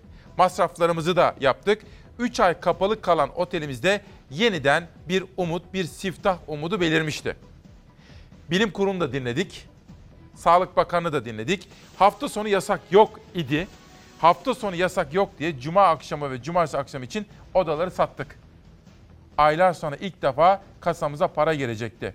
Şimdi ne olacak? Bunu bize yaşatanlar diyor. Devamını okumayayım efendim. Osman Öztürk bir esnaf. Bakın o kadar çok ki bir değil, bin değil. Yanlış yapılıyor efendim. Hep söylüyorum. Devletimiz kadim bir gelenekten gelmektedir. Bin yıl desem yeridir devlet geleneğimiz. Daha bile ötesi. Ama devlet yönetimi ne ister? Ciddiyet ister, tutarlılık ister ve ahenk ister. Yani uyum ister. E iki gün önce Sağlık Bakanı'nın söyledikleri ne? İçişleri Bakanlığı'nın bu açıkladığı genelge ne? Ha şu olsa olabilirdi bakın. Bilim Kurulu'nun tavsiyesi üzerine Sağlık Bakanı yaptığı açıklamalardan benim anladığım şuydu. Hürriyeti verir misiniz arkadaşlar? Dünkü hürriyeti. Dünkü hürriyet. Eğer bugün İstanbul Valiliği vakalara bakıp hafta sonu sokağa çıkma kısıtlaması ilan etseydi olurdu. Ya da Ankara, İzmir ya da böyle bir vaka varsa. Çünkü bilim kurulu bunu tavsiye etmiş. Sağlık Bakanı bunu söylemişti. Genel bir kısıtlamaya gitmeyeceğiz ama iller bazında duruma vakalara bakılarak yapılabilir deniyordu. Ama bakın şimdi ne oldu? Esnaf çok zor durumda. Bakın Hürriyet, dünkü Hürriyet. 4 Haziran 2020 Perşembe sokak yasağı yok. Bunu kim söylüyor? Sağlık Bakanı söylüyor. Sağlık Bakanı Fahrettin Koca 14 büyükşehir ve Zonguldak'ta hafta sonu uygulanan sokağa çıkma yasağının kaldırıldığını duyurdu. Bugün işte bu konuyu detaylı olarak sizlere anlatacağım efendim. Şimdi ikinci tur gazetelere geçelim. Sözcü ile başlayacağım. Sonra Türkiye gazetesiyle devam edeceğim. Sözcü ve Türkiye gazetelerinde hangi manşetler var bakalım. Demokrasi için bedel ödemeye hazırım. Milletvekili düşürülen ve kesinleşmiş 18 ay hapis cezası bulunan CHP'li Enis Berberoğlu konuştu. Berberoğlu karar sürpriz olmadı çünkü hapisten çıktığım günden bu yana Türkiye'de demokrasi düzelmedi. 18 aylık cezam için teslim olacağım dedi. Ve tabii şöyle bir soru var. Fotoğrafın altına bir bakarsanız efendim. Mecliste sinirler gerildi, kavga çıktı. Milli iradenin oylarıyla seçilen 3 ismin vekilliğinin düşürülmesi mecliste tansiyonu yükseltti. CHP'li vekiller ile iktidar vekilleri arasında sert tartışmalar yaşandı. Eğer Anayasa Mahkemesi hak ihlali kararı verirse peki ne olacak? Yargıtay Berberoğlu'nun 5 yıl 10 ay cezasını onamış ancak vekilliği bitene kadar cezanın infazının durdurulmasına karar vermişti. Berberoğlu Anayasa Mahkemesi'ne hak ihlali başvurusu yapmıştı. İnceleme sürerken bakın Anayasa Mahkemesi nedir? Yabancıların Supreme Court dedikleri yüce mahkemedir. Burayı tekrar okuyorum Türkiye'm. Berberoğlu Anayasa Mahkemesi'ne hak ihlali başvurusu yapmıştı. İnceleme sürerken meclisin vekilliğini düşürmesi mağduriyet yaratacak diyor. Peki bu olayı biraz daha detaylı olarak hatırlayalım çünkü siyasetin dengesi bugünden itibaren değişecek gibi. İstanbul Milletvekili Kadri Enes Berberoğlu, Diyarbakır Milletvekili Musa Farisoğulları ile Hakkari Milletvekili Leyla Güven'in milletvekillikleri düşmüştür. Bilgilerinize sunulur.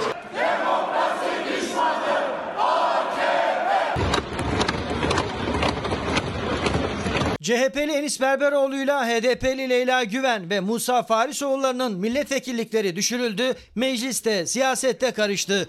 Yargılandıkları davalardan hapis cezaları daha önce kesinleşen 3 milletvekilinin dokunulmazlık fezlekeleri bir anda meclis gündemine geldi. Sert tartışmalar arasında okundu ve 3 ismin cezaevine girmelerinin yolu açıldı. Milletvekilliğim düşürüldü. Kalan 18 aylık cezamı yatmak üzere cezaevine teslim olacağım. Bu karar bana hiçbir şekilde şaşkınlık yaratmadı. Demokrasi için bedel ödenecekse bu bedeli önce CHP'liler öder. Genel kurulda bekçi kanunu görüşülüyordu. Ancak kulisler 3 ismin milletvekilliklerinin düşürülmesine ilişkin tezkerenin gündeme alınacağı bilgisiyle hareketlenmeye başlamıştı. Muhalefet vekilleri iktidarın hamlesinden önce önlem almaya çalıştı. Sayın milletvekilleri lütfen yerlerinize oturun. Neden bugün geldi bu dosya buraya? Bugün kimden talimat aldınız? Vahiy mi geldi? Bu darbedir, darbedir, darbedir. Siz bu kararı birçoğunuz bugün öğrendiniz. Kardeşim bu fezleke geleli iki yıl oldu ya. Siz iki senedir niye hukuku çiğnediniz? Meclis başkanlığında kendisine gelen bu tezkereleri burada okuyarak usulü bir işlemi yerine getirecektir. Mahkumiyet kararlarını veren bağımsız mahkemelerdir. Kesinleşen yargı kararları genellikle yasama döneminin sonuna bırakılıyordu. CHP Binali Yıldırım döneminde bu yöndeki tahammülü hatırlattı. Ancak 3 milletvekiliyle ilgili bu tahammül işletilmedi. Tezkereleri genel kurula sevk edildi. Meclis Başkan Vekili tezkereleri okutacağım dedi. CHP ve HDP sıraları ayaklandı. 97 sayılı kararını kaldırarak devletin güvenliği iç veya dış siyasal yararları bakımından Atatürk'ten hesap soran bir meclis Erdoğan'dan talimat alır hale geldi. Yazıklar olsun. Yazıklar olsun. Yazıklar olsun. Kimse bu milletin birlik, beraberlik, kardeşlik, demokratik hukuk devleti mücadelesine asla gölge düşüremez. Sizleri duymuyorum. Sizleri dinlemeyeceğim. Siz Yassıada'ya gidip Menderes oluyorsunuz, Ankara'ya geliyorsunuz, burada Kenan Evren oluyorsunuz. Darbeci oluyorsunuz. Olmaz böyle. Demokrasi düşmanı HDP'li iki vekil Leyla Güven ve Musa Farisoğulları KCK ana davasından yargılandı. Hapis cezaları Yargıtay tarafından 24 Eylül 2019'da onandı ve meclise gönderildi. O tarihten bu yana bekletiliyordu. Milletvekillikleri düşmüştür. CHP İstanbul Milletvekili Enis Berberoğlu ise MİT davasından 5 yıl 10 ay hapis cezası almıştı. 2018 yılında tutuklu yargılanan Berberoğlu için 2018 Eylül'ünde milletvekilliği sona erinceye kadar cezasının infazının durdurulmasına ve salı verilmesine karar verilmişti. Enis Berberoğlu'nun milletvekilliğinin düşürülmesi içinde yaşadığımız 20 Temmuz sivil darbe sürecinin bir sonucudur. Millet iradesinin yok sayılmasıdır. Adaleti, hakkı ve hukuku sağlamak için demokrasi mücadelesine devam edeceğiz. Böylece CHP'nin milletvekili sayısı 139'dan 138'e, HDP'ninki ise 60'tan 58'e düştü. Karardan sonra da mecliste tansiyon uzun süre düşmedi.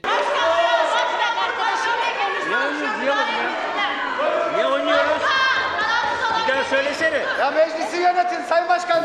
Biraz önce okuttuğunuz tezkereleri siz dahil bir kişi Allah'tan korkarak, kuldan utanarak ben duydum, anladım derse ben bugün milletvekilliğini bırakırım. Sizce neden efendim? Neden böyle oluyor? Son dönemde bu yaşadığımız olaylar, peş peşe meydana gelen gelişmeler, bu siyasetteki dengeleri değiştirecek, sarsacak bu ge- neden? Hadi biraz konuşalım, sohbet edelim. Ne olabilir? Bir erken seçime doğru mu gidiyoruz? Gündem mi değiştirmek isteniyor? Ne yapılmak istenmektedir? Bu sorular anlamlı sorular ve yanıt bekliyor. Biraz sonra bu konuya değineceğim. Daha da detaylı olarak değineceğim efendim. Ama önce hafta sonunda sokağa çıkma yasağı kısıtlaması ilan edildi. Ben size şunu söyleyeyim bakın buradan hükümete, AK Partili yöneticilere de aktarmak isterim. İnanın bana vatandaşımız ilk defa bu kadar kızgın görüyorum.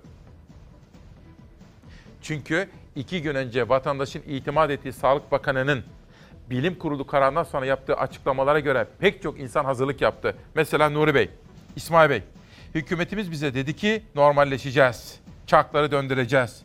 Ben hazırlıkları yaptım, masrafları tamamladım. Hafta sonuna hazırdım. Bir lokanta fotoğrafını da göndermiş bana. Şimdi ne yapacağım? Hiç kimse sokağa çıkamayacak. Bu masraflar çöpe mi gitsin?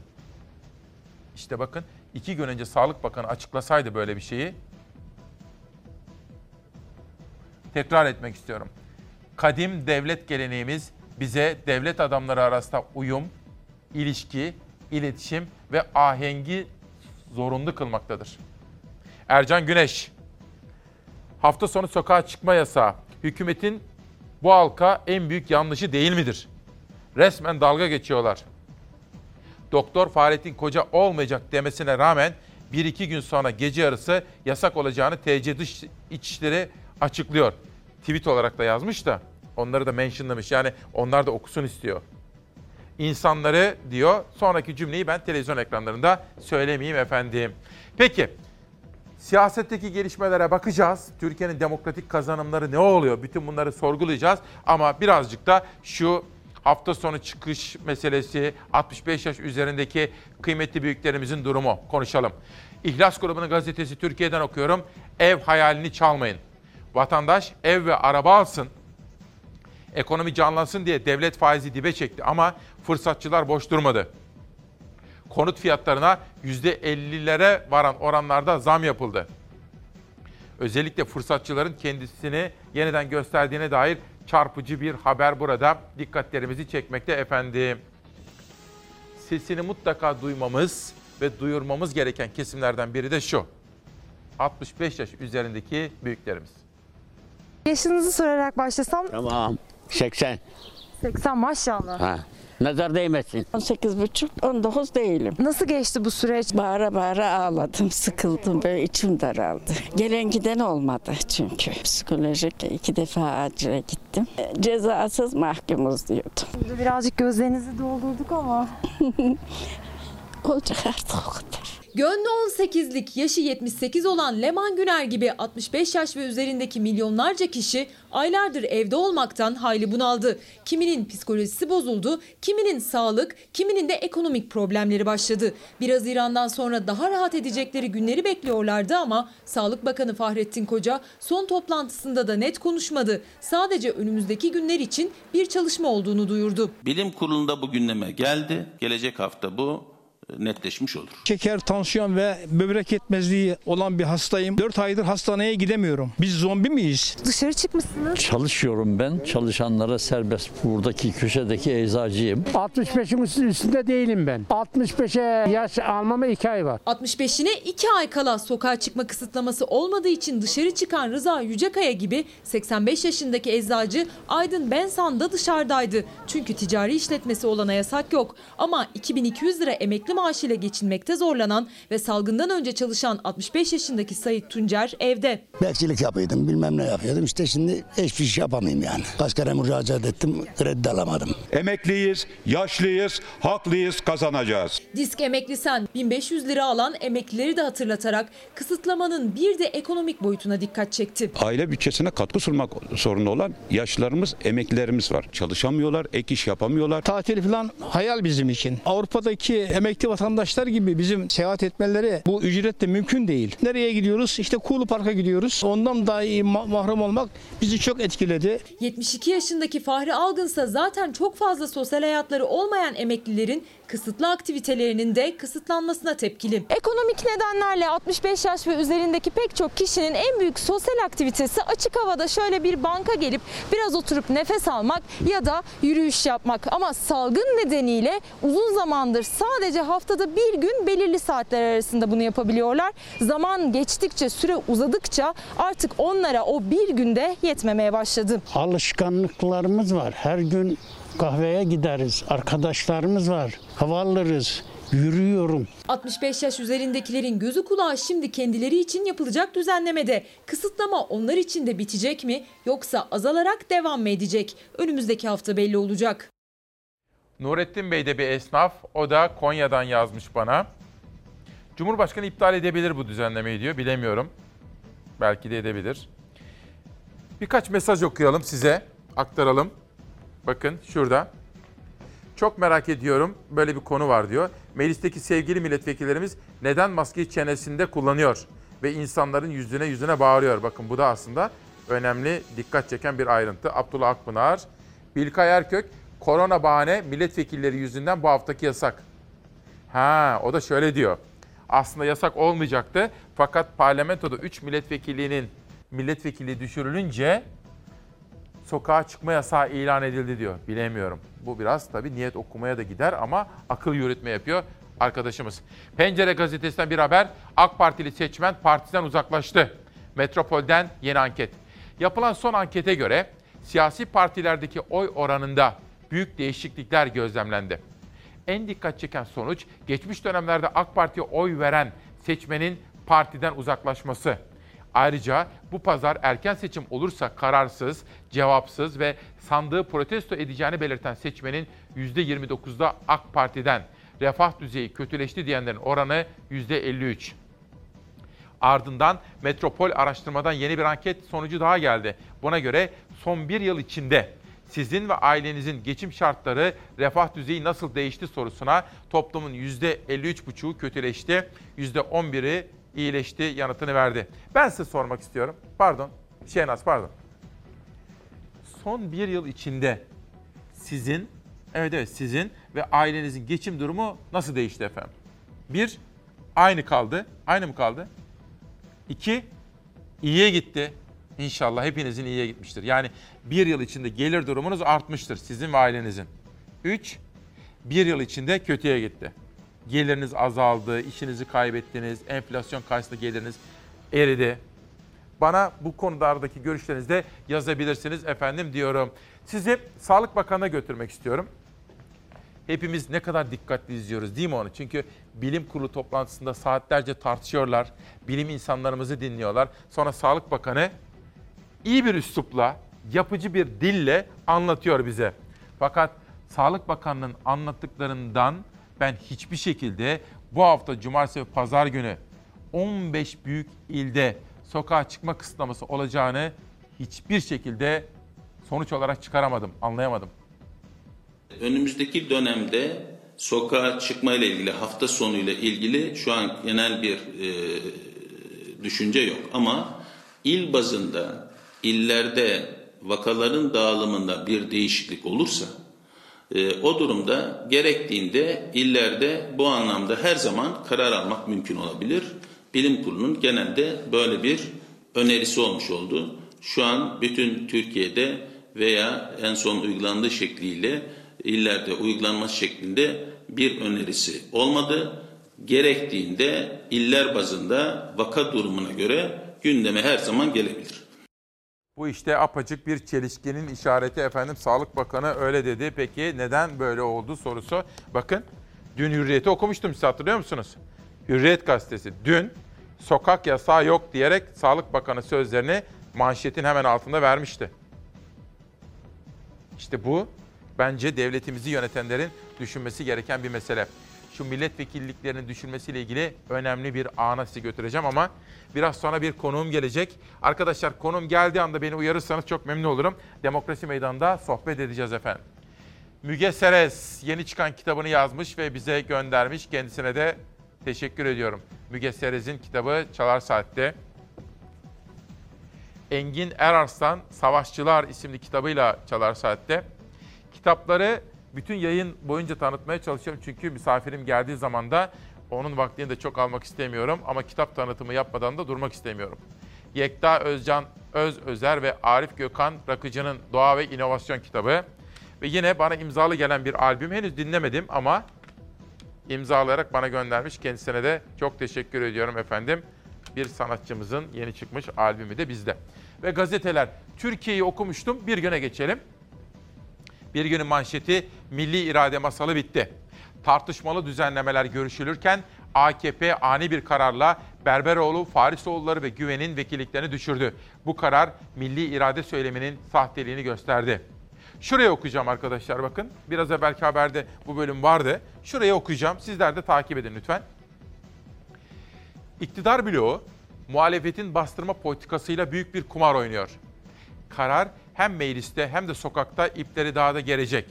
Partiler arası hiçbir diyalog yaşanmadan tüm teamülleri yok sayarak alınan karar, AKP'nin muhalefete yaşam hakkı vermemek için her yolu deneyeceğini gösteriyor. Berberoğlu'nun tutuklanması, Ankara-İstanbul arasında adalet yürüyüşünün başlamasına neden olmuştu. Muhalefet şimdi bir kez daha benzer bir eşikte duruyor diyor. Ama CHP lideri Kılıçdaroğlu'nun kesin talimatı var. İktidarın kendilerini, CHP tabanını sokağa çekmek istediğini, tahrik yapmak istediğini ve bir takım provokatif eylemlerde bulunabileceğini söylüyor CHP lideri. Ama teşkilatlara kesin talimatı var. Tamamen demokratik siyasete bağlı kalacaklarını, sokaktan medet ummayacaklarını söylüyor CHP lideri Kılıçdaroğlu. Biz de bugünkü manşetimizi söylüyoruz. Demokratik siyaset. Darbeciler! Darbeciler! Darbeciler! Darbecisiniz hepiniz! Hepiniz darbecisiniz! Hepiniz darbecisiniz! Hepiniz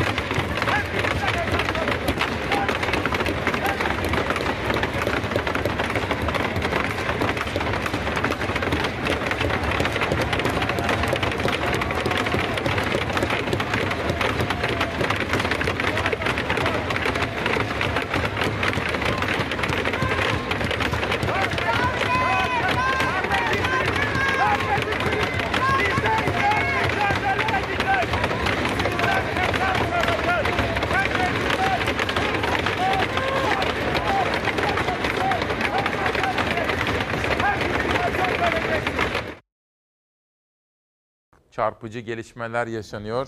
Kimileri de bütün bunları iktidarın kendi tabanını, kendi tabandaki çözülmeyi durdurmak ve safları sıklaştırmak için muhtemel bir erken seçim için yaptığını söylüyor bilemiyorum.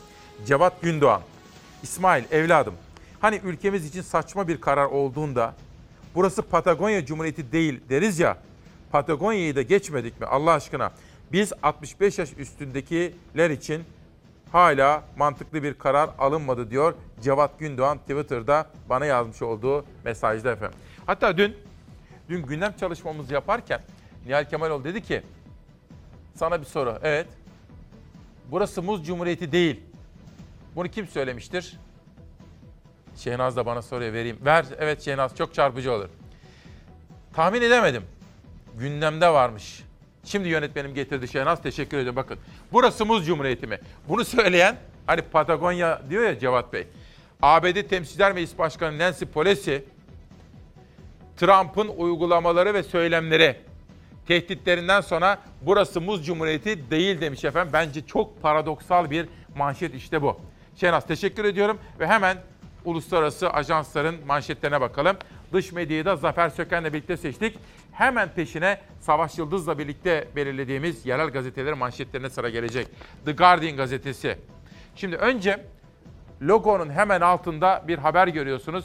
Peki bu testler, işte antikor testleri vesaire veya takip sistemleri, hani filyasyon sistemleri dahil olmak üzere hem aşıda hem tedavide hem de ilaçtaki gelişmelerin operasyonel olarak Eylül'e kadar olması beklenmiyor efendim. Onun da altını çizelim. Hemen altına bir iniyorum. Sayfanın tam ortasındaki fotoğrafa şöyle bir bakın. Dizlerinin üzerine çökmüş insanlar ve manşette de bu var bakın. Ve binlerce insan kimin anısına dizlerinin üzerine çöktü? George Floyd yani öldürülen o kişinin anısına saygı duruşunda bulunduğu İngiltere'de. Ve bir başka gelişme. Bakın zorunlu hale getirilmiş. Ne? Maske kullanımı. Nerede? Toplu ulaşımda zorunlu hale getirilmiş efendim. The Guardian gazetesinden Le Monde gazetesine geçiyorum. Fransa'da acaba gündem ne? Trump'la ilgili bir haber görüyorum logonun hemen altında. Diyor ki Trump asker tarafından onaylanmayan bir kararla karşı karşıya. Çünkü Trump'ın gerekirse göstericilere karşı Pentagon'un askerlerini devreye sokma kararı asker tarafından olumlu karşılanmadı. Şimdi de sayfanın tam ortasına bakıyoruz. Polis şiddeti, bir taraftan tartışılan olaylar, bir taraftan da orada bu öfkenin yatıştırılmaya çalışıldığına dair bir haber dikkatlerimizi çekiyor. Hadi gelin Fransa'dan İspanya'ya geçelim. Le Monde gazetesinden El Mundo'nun manşetine geçelim. Fotoğrafa lütfen dikkatle bakınız. Yine az evvel İngiltere'de olduğu gibi İspanya'da da dizlerinin üzerine çöken ve saygı duruşunda bulunan insanlar. Çünkü tam da bu sırada George Floyd'un cenaze konvoyu geçmektedir. Onlar da gösteri yapmaktadır. Sayfanın altında, bu fotoğrafın hemen altında bir başlık dikkatimi çekiyor. Carter, Clinton, Bush. Bütün onlar Obama'da dahil olmak üzere Trump'ın ABD Başkanı'nın Amerika'yı, Amerikan halkını böldüğünü, bölücü bir takım eylem ve söylemler içerisinde yer aldığını söylüyor efendim. Peki o halde Beyza'nın hazırladığı Beyza Gözeyik tarafından yapılan dünyaya yansımaları. Amerika'daki protestolar başta Avrupa olmak üzere dünyaya nasıl yankı buldu?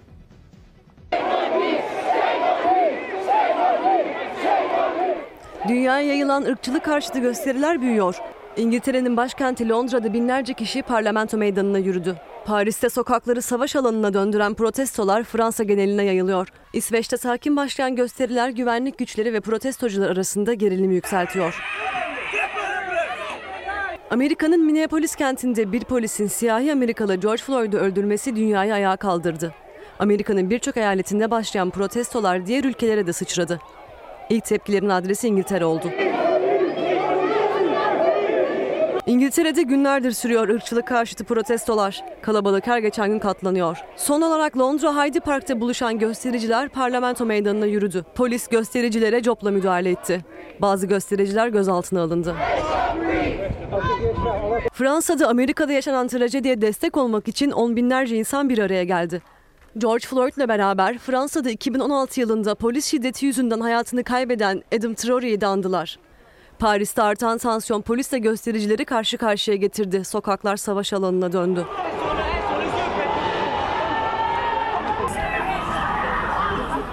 Irkçılık karşıtı pankartlar açtılar. Cerrahi maskelerinin üzerine nefes alamıyorum yazdılar. İsveç'te binlerce insan Stockholm'de bir araya geldi. Protestolar sakin başladı. İlerleyen saatlerde protestocular Stockholm Kraliyet Sarayı'nın duvarlarını aşmak isteyince tansiyon yükseldi. Kısa süreli arbede yaşandı. Protestoların diğer adresleri Hollanda, Arjantin, Kolombiya ve İsrail oldu. Hong Kong'da Tiananmen katliamı kurbanları için anma etkinliği düzenlendi. Öğrenciler 8 metre uzunluğundaki utanç sütununda toplandı. Virüs nedeniyle toplanmanın yasak olduğu Hong Kong'da polis kalabalığa biber gazıyla müdahale etti. Dün Muharrem İnce'nin burada yapmış olduğu açıklamalar gündem oldu. Sözcü gazetesinde bir manşet var. Onu okuyacağım ve Muharrem İnce'nin sözleri üzerinden bir haberi sizlere anlatacağım ama ondan evvel tabii yerel gazetelere de bakacağım. Hava durumunu merak ediyor musunuz efendim? Hava durumunu aktaracağım. Fakat yönetmenim beni uyarıyor. Zera geldi mi konuğumuz? Evet editörüm beni uyardı. Meral Akşener bu sabah Demokrasi Meydanı'nın konuğu olacak. Kendisine sormak istiyorum. Özellikle şu dün mecliste yaşanan gelişmeler. Acaba İyi Parti lideri nasıl değerlendiriyor? 3 milletvekilinin milletvekilinin düşürülmesi ve siyasette meydana gelen dengeler. Acaba İyi Parti'nin Genel Başkanı Akşener nasıl yorumlayacak çok merak ediyorum. Şöyle bakayım bir 14-15 dakika sonra burada olacak. Yani geldi de şu anda kahvesini içiyor. Ruşen Işık Sakin Sabahlar Ülkesi için Kore isimli kitabıyla çalar saatte. Gün batımı hüzünlerim Ayla Mediha Eser ve Karşı devrimin kısa tarihi 100 yıllık hesaplaşma Ümit Zileli. Ümit Zileli de bu kitabı yazmış, imzalamış, dostlukla bize göndermiş. Kendisine çok teşekkür ediyorum. Hava durumu.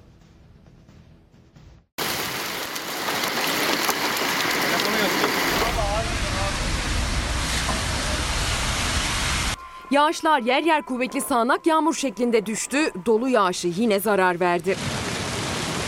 Yarım saat 45 dakika geçti şimdi şu anda. Bayağı bir maddi manevi bir zararımız var. Büyük bir felaket yaşandı yani ben böyle bir şey görmedim. Vallahi başta da dolu bitti dolu. Yani öyle diyeyim yani. Tokat'ta kısa süreli sağanak yağmur yer yer doluya dönüştü. Kırsalda çiftçi zarar gördü doludan. Merkezde ise sel sularıyla sürüklenen dolu bir apartmanın garajına doldu. Bel boyunda dolu biriken garajı görenler gözlerine inanamadı. Vallahi bir anda oldu kardeş yani hiçbir şey anlayamadık ki. Bir anda dolu felakete döndü. Nasıl oldu kendimizi de zor kurtardık. Arabayı falan çıkarak dedik falan. Yapamadık. Ayhan Sarıtaşlı'nın evinin garajında yarım metre dolu birikti. Park halindeki aracı bile yerinden oynattı dolu. Sarıtaşlı ne yapacağını bilemedi. Çıkaramadık arabayı çıkaramadık. Öyle bir dolu bastırdı ki kapıyı açamadık. Öyle bir sıkıntı yaşadık. Canımızı zor kurtardık öyle diyelim yani. Ön taraf doldu işte böyle buz doldu buz. Tokat'ta etkili olan sağanak ve dolu çiftçiyi de zarara uğrattı. Yelpe köyünde çiftçilik yapan Hayri Bal'ın zararı büyük. Tabii yarım saat 45 dakika geçti şimdi şu anda. Bayağı bir maddi manevi bir zararımız var yani şimdi. Sebzelerde olduğu gibi meyve ağaçlarında da oldu. Kirazlar işte gördüğünüz gibi hep yere akıtmış. Zaten dalda kalan da e, yani ev olmuyor. Onlar da dökülüyor. Açık arazide ekili ne varsa sebze meyve hepsini vurdu dolu. Seralarda delikler oluştu, yeni dikilen sebze fideleri yerle bir oldu. Ağaçlardaysa meyve kalmadı. Tokat'ın cadde ve sokaklarında da yer yer su baskınlarına neden oldu sağanak yağış. Sivas'ta da durum benzerdi. 20 dakika boyunca etkili olan kuvvetli yağmur ve dolu vatandaşlara zor anlar yaşattı. Yollarda oluşan su birikintileri bazı araçların arızalanmasına neden oldu. Gaziantep'tense yağmurun iyi haberi geldi. İslahiye ilçesinde yağışlarla son yılların en yüksek doluluk oranını yakalayan Tahtaköprü Barajı 168 milyon metreküp kapasiteye ulaştı. Bugünse yağışlar Doğu Anadolu'nun kuzey kesimleriyle Doğu Karadeniz civarında etkili olacak. Öğle saatlerinde kısa süreli gök gürültülü sağanak yağış geçişleri bekleniyor. Yağışlar zaman zaman yine doluya dönüşebilir yurdun kuzeydoğusunda. Yurdun kalan kesimlerinde ise gökyüzü güneşli, batı ve iç kesimlerde hava hissedilir ölçüde ısınacak. Perşembeden cumaya birden sıcaklıklar artıyor. Sıcaklık artışı cumadan cumartesiye geçerken de devam edecek. Cumartesi günü batı ve iç kesimlerde sıcaklık artışı sürdüğü gibi doğuda da artış hissedilecek. Tüm yurtta yaz normallerine yükselecek termometre değerleri. Yağışlı hava yerini az bulutlu ve açık bir gökyüzüne bırakacak. Cumartesi pazar Marmara'da 30, Ege'de 35 dereceye yaklaşacak sıcaklıklar. Akdeniz bölgesinde özellikle doğu kesimlerinde ise aşırı sıcaklara dikkat edilmeli hafta sonunda. Havalar iyiden iyiye ısınmaya başladı. Öznur Önder babasına ziyarete gidecekmiş. Sağlık Bakanı dinlemiş. Tabii pek çok kişi biletlerini falan aldı. Fakat hiç beklemedik bir şekilde İçişleri Bakanı genelge yayınladı. Öznur Önder Simav'a gidecektim. Ne olacak gidemiyorum şimdi diyor. Sokağa çıkma kısıtlamaları var. 15 ilde hafta sonunda. Ama acaba Cumhurbaşkanı iptal mi edecek bunu bilmiyoruz ki. Biraz evvel bu şekilde bir mesaj gelmişti ama sanmıyorum. Bugün İçişleri Bakanı'nın yayınladığı genelgeye göre 15 ilde sokağa çıkma kısıtlamaları olacak hafta sonunda. Ben anlamıyorum diyor Ergül. Kendilerine en ufak bir söz geldiği zaman milli irade diyorlar. Muhalefet küçücük bir açıklama yaptığı zaman milli irade diyorlar. Halkın seçtiği başkan diyorlar. Peki nasıl oluyor da halkın seçtiği bir milletvekilinin dokunulmazlığını böylece kaldırıveriyorlar? Ondan sonra pek çok yere de kayyum atıyorlar. Ergül. Ergül 0064 rumuzlu bir arkadaşımız. Nimet Hanım, lütfen Allah aşkınıza bu ortaya çıkan çelişkili durumu Meral Akşener'e de sorar mısınız diyor. Şeyi soruyor.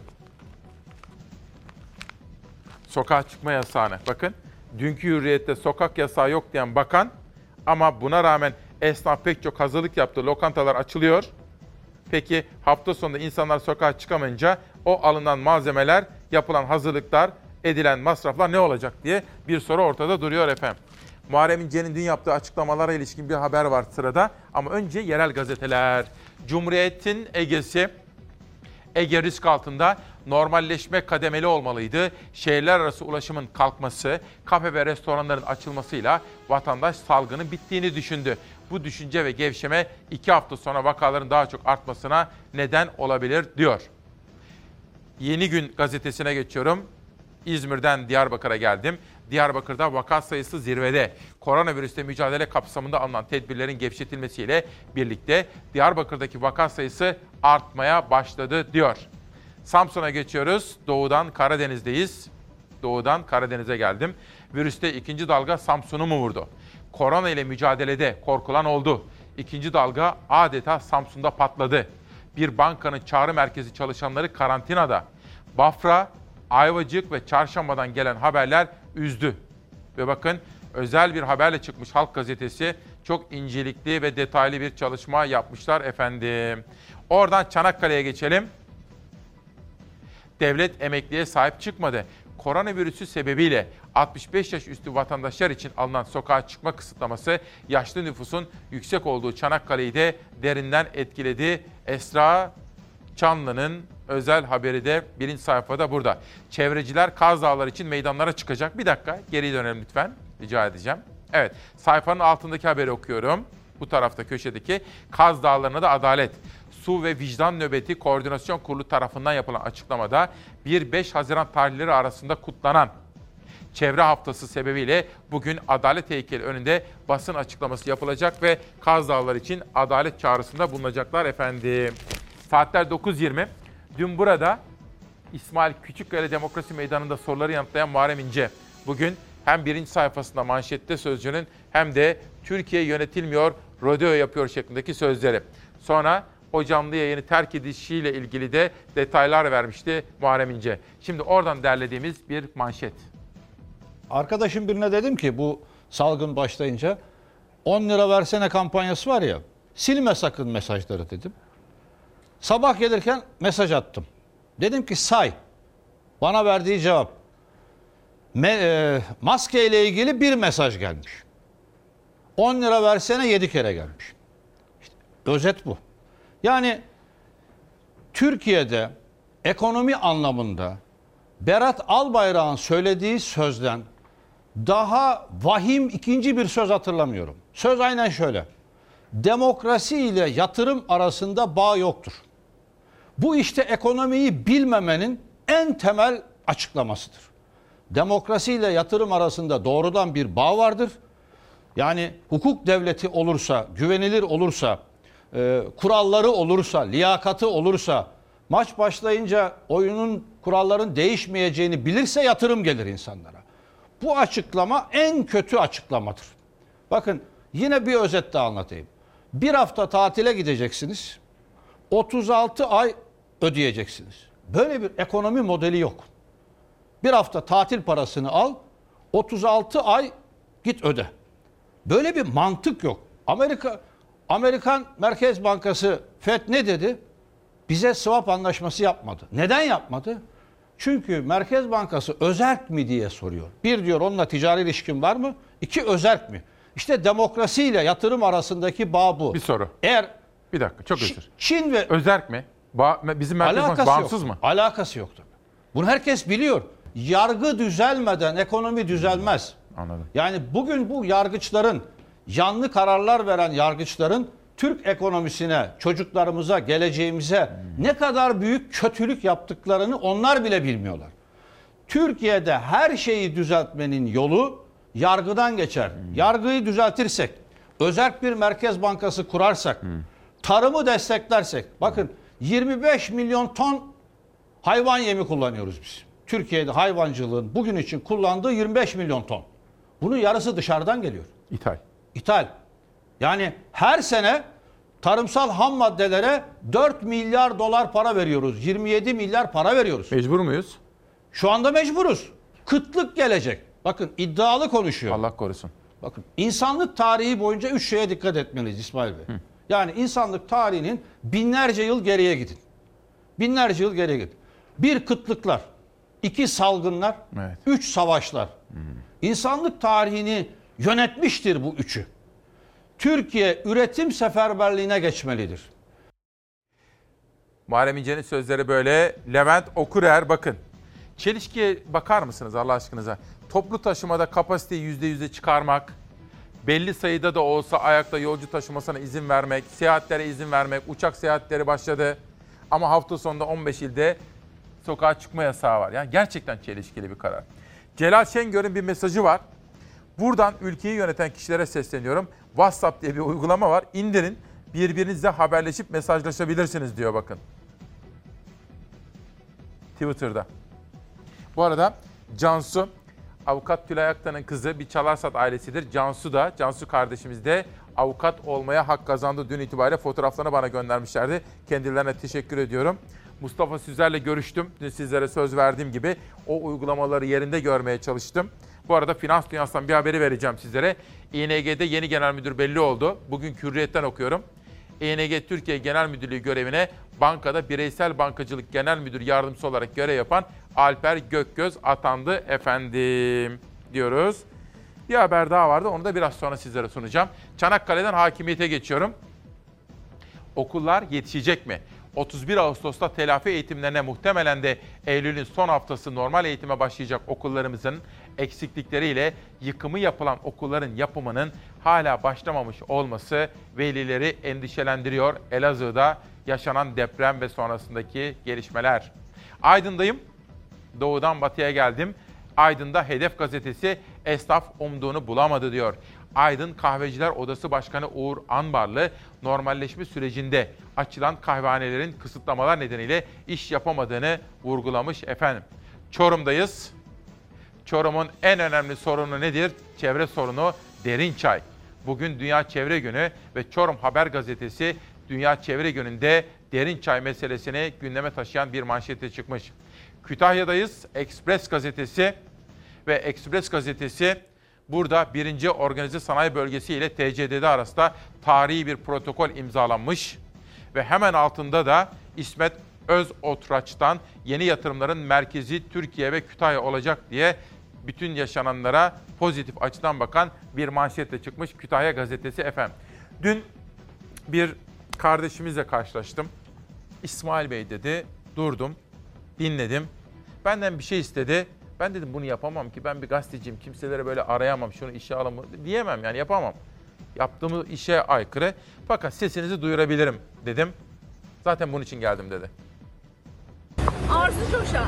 Nerede çalışıyordunuz? Ben İSMEK'te çalışıyordum. Kartım da burada e, önceki şey. e, Ne kadar çalıştınız? 2005 yılında başladım. 2016 yılında çıkarıldım. Kim AK? Parti'nin idarecileri tarafından biz istediğimizi çalıştırırız, istemediğimizi çalıştırmayız. E, işte sen çalışmak zorunda değilsin. Bana aynen bu şekilde yaptılar. Peki siz benden ne istiyorsunuz? Ben e, bunları Cumhurbaşkanımıza da verdim. Oradan bana işe geri dönüş e, valilikten bildirildi 2018 yılında. Mahkeme kararım da burada. Evet. Ondan sonra e, bana karar geldi. Bana dedim aynı bu şekilde yapacakları için dedim. E, ben başka yer istiyorum Siz ne dedim. istiyorsunuz şimdi?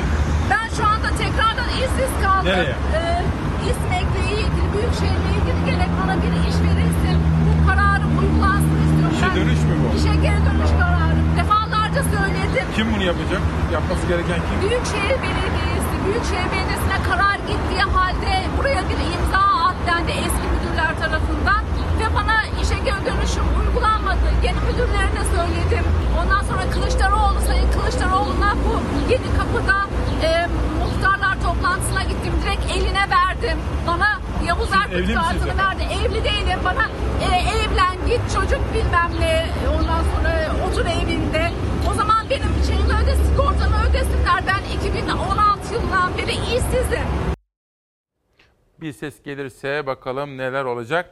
Bu arada efendim birkaç gündür yapılan açıklamalar ve normalleşme kararlarından sonra seyahate gitmek üzere bilet alanlar, rezervasyon yaptıranlar var. İçişleri Bakanlığı'nın bu konuda da bir düzenleme yapması gerekiyor. Çünkü bilet aldım ne yapacağım? İki gün önceki du- duruma göre. Bu konuda da bir genelge yayınlanması bekleniyor. İvedilikle efendim. Meral Akşener'i huzurlarınıza çağıracağım tam 9.30'da. Ama ondan önce Kemal Güler, Utangaç Kırmızı isimli kitabıyla çalar saatte. Ve Şebnem Akarsu'nun yeni çıkan kitabı burada. Bir Kadın Seyahın Yeryüzü Notları. Çocuklarımız masal okusunlar. Cemalettin Kavaklıgil Keloğlan masalları. Sizlere söz vermiştim. Tabii Mustafa Süzer dedi ki gel gözlerine gör dedi. Otel adını falan vermeyeceğim. Ama yerinde gözlem yaptık. Otel zaten kapalı. Fakat alınan ve alınması gereken önlemleri kamuoyunun da bilmesi bakımından önemsediğim için cep telefonumla bir video çektim. Dikkatlerinize getirmek istiyorum. Otele girdim. X-ray'e geçmeden önce bakın tam karşıda şurada ateş ölçüyor. Evet. Kaç çıktı? 36.7. Evet. Sonra geliyorsunuz buraya. Maskemi alıyorum. Evet. El dezenfektanım var. Tamam. İstersem el dezenfektanı. Tamam. İstersem maske. Evet. İstersem de hijyen kiti. Tamam. Bunları alıyorum. Sonra X-ray'den Güvenlikten geçiyorsunuz. geçiyorum.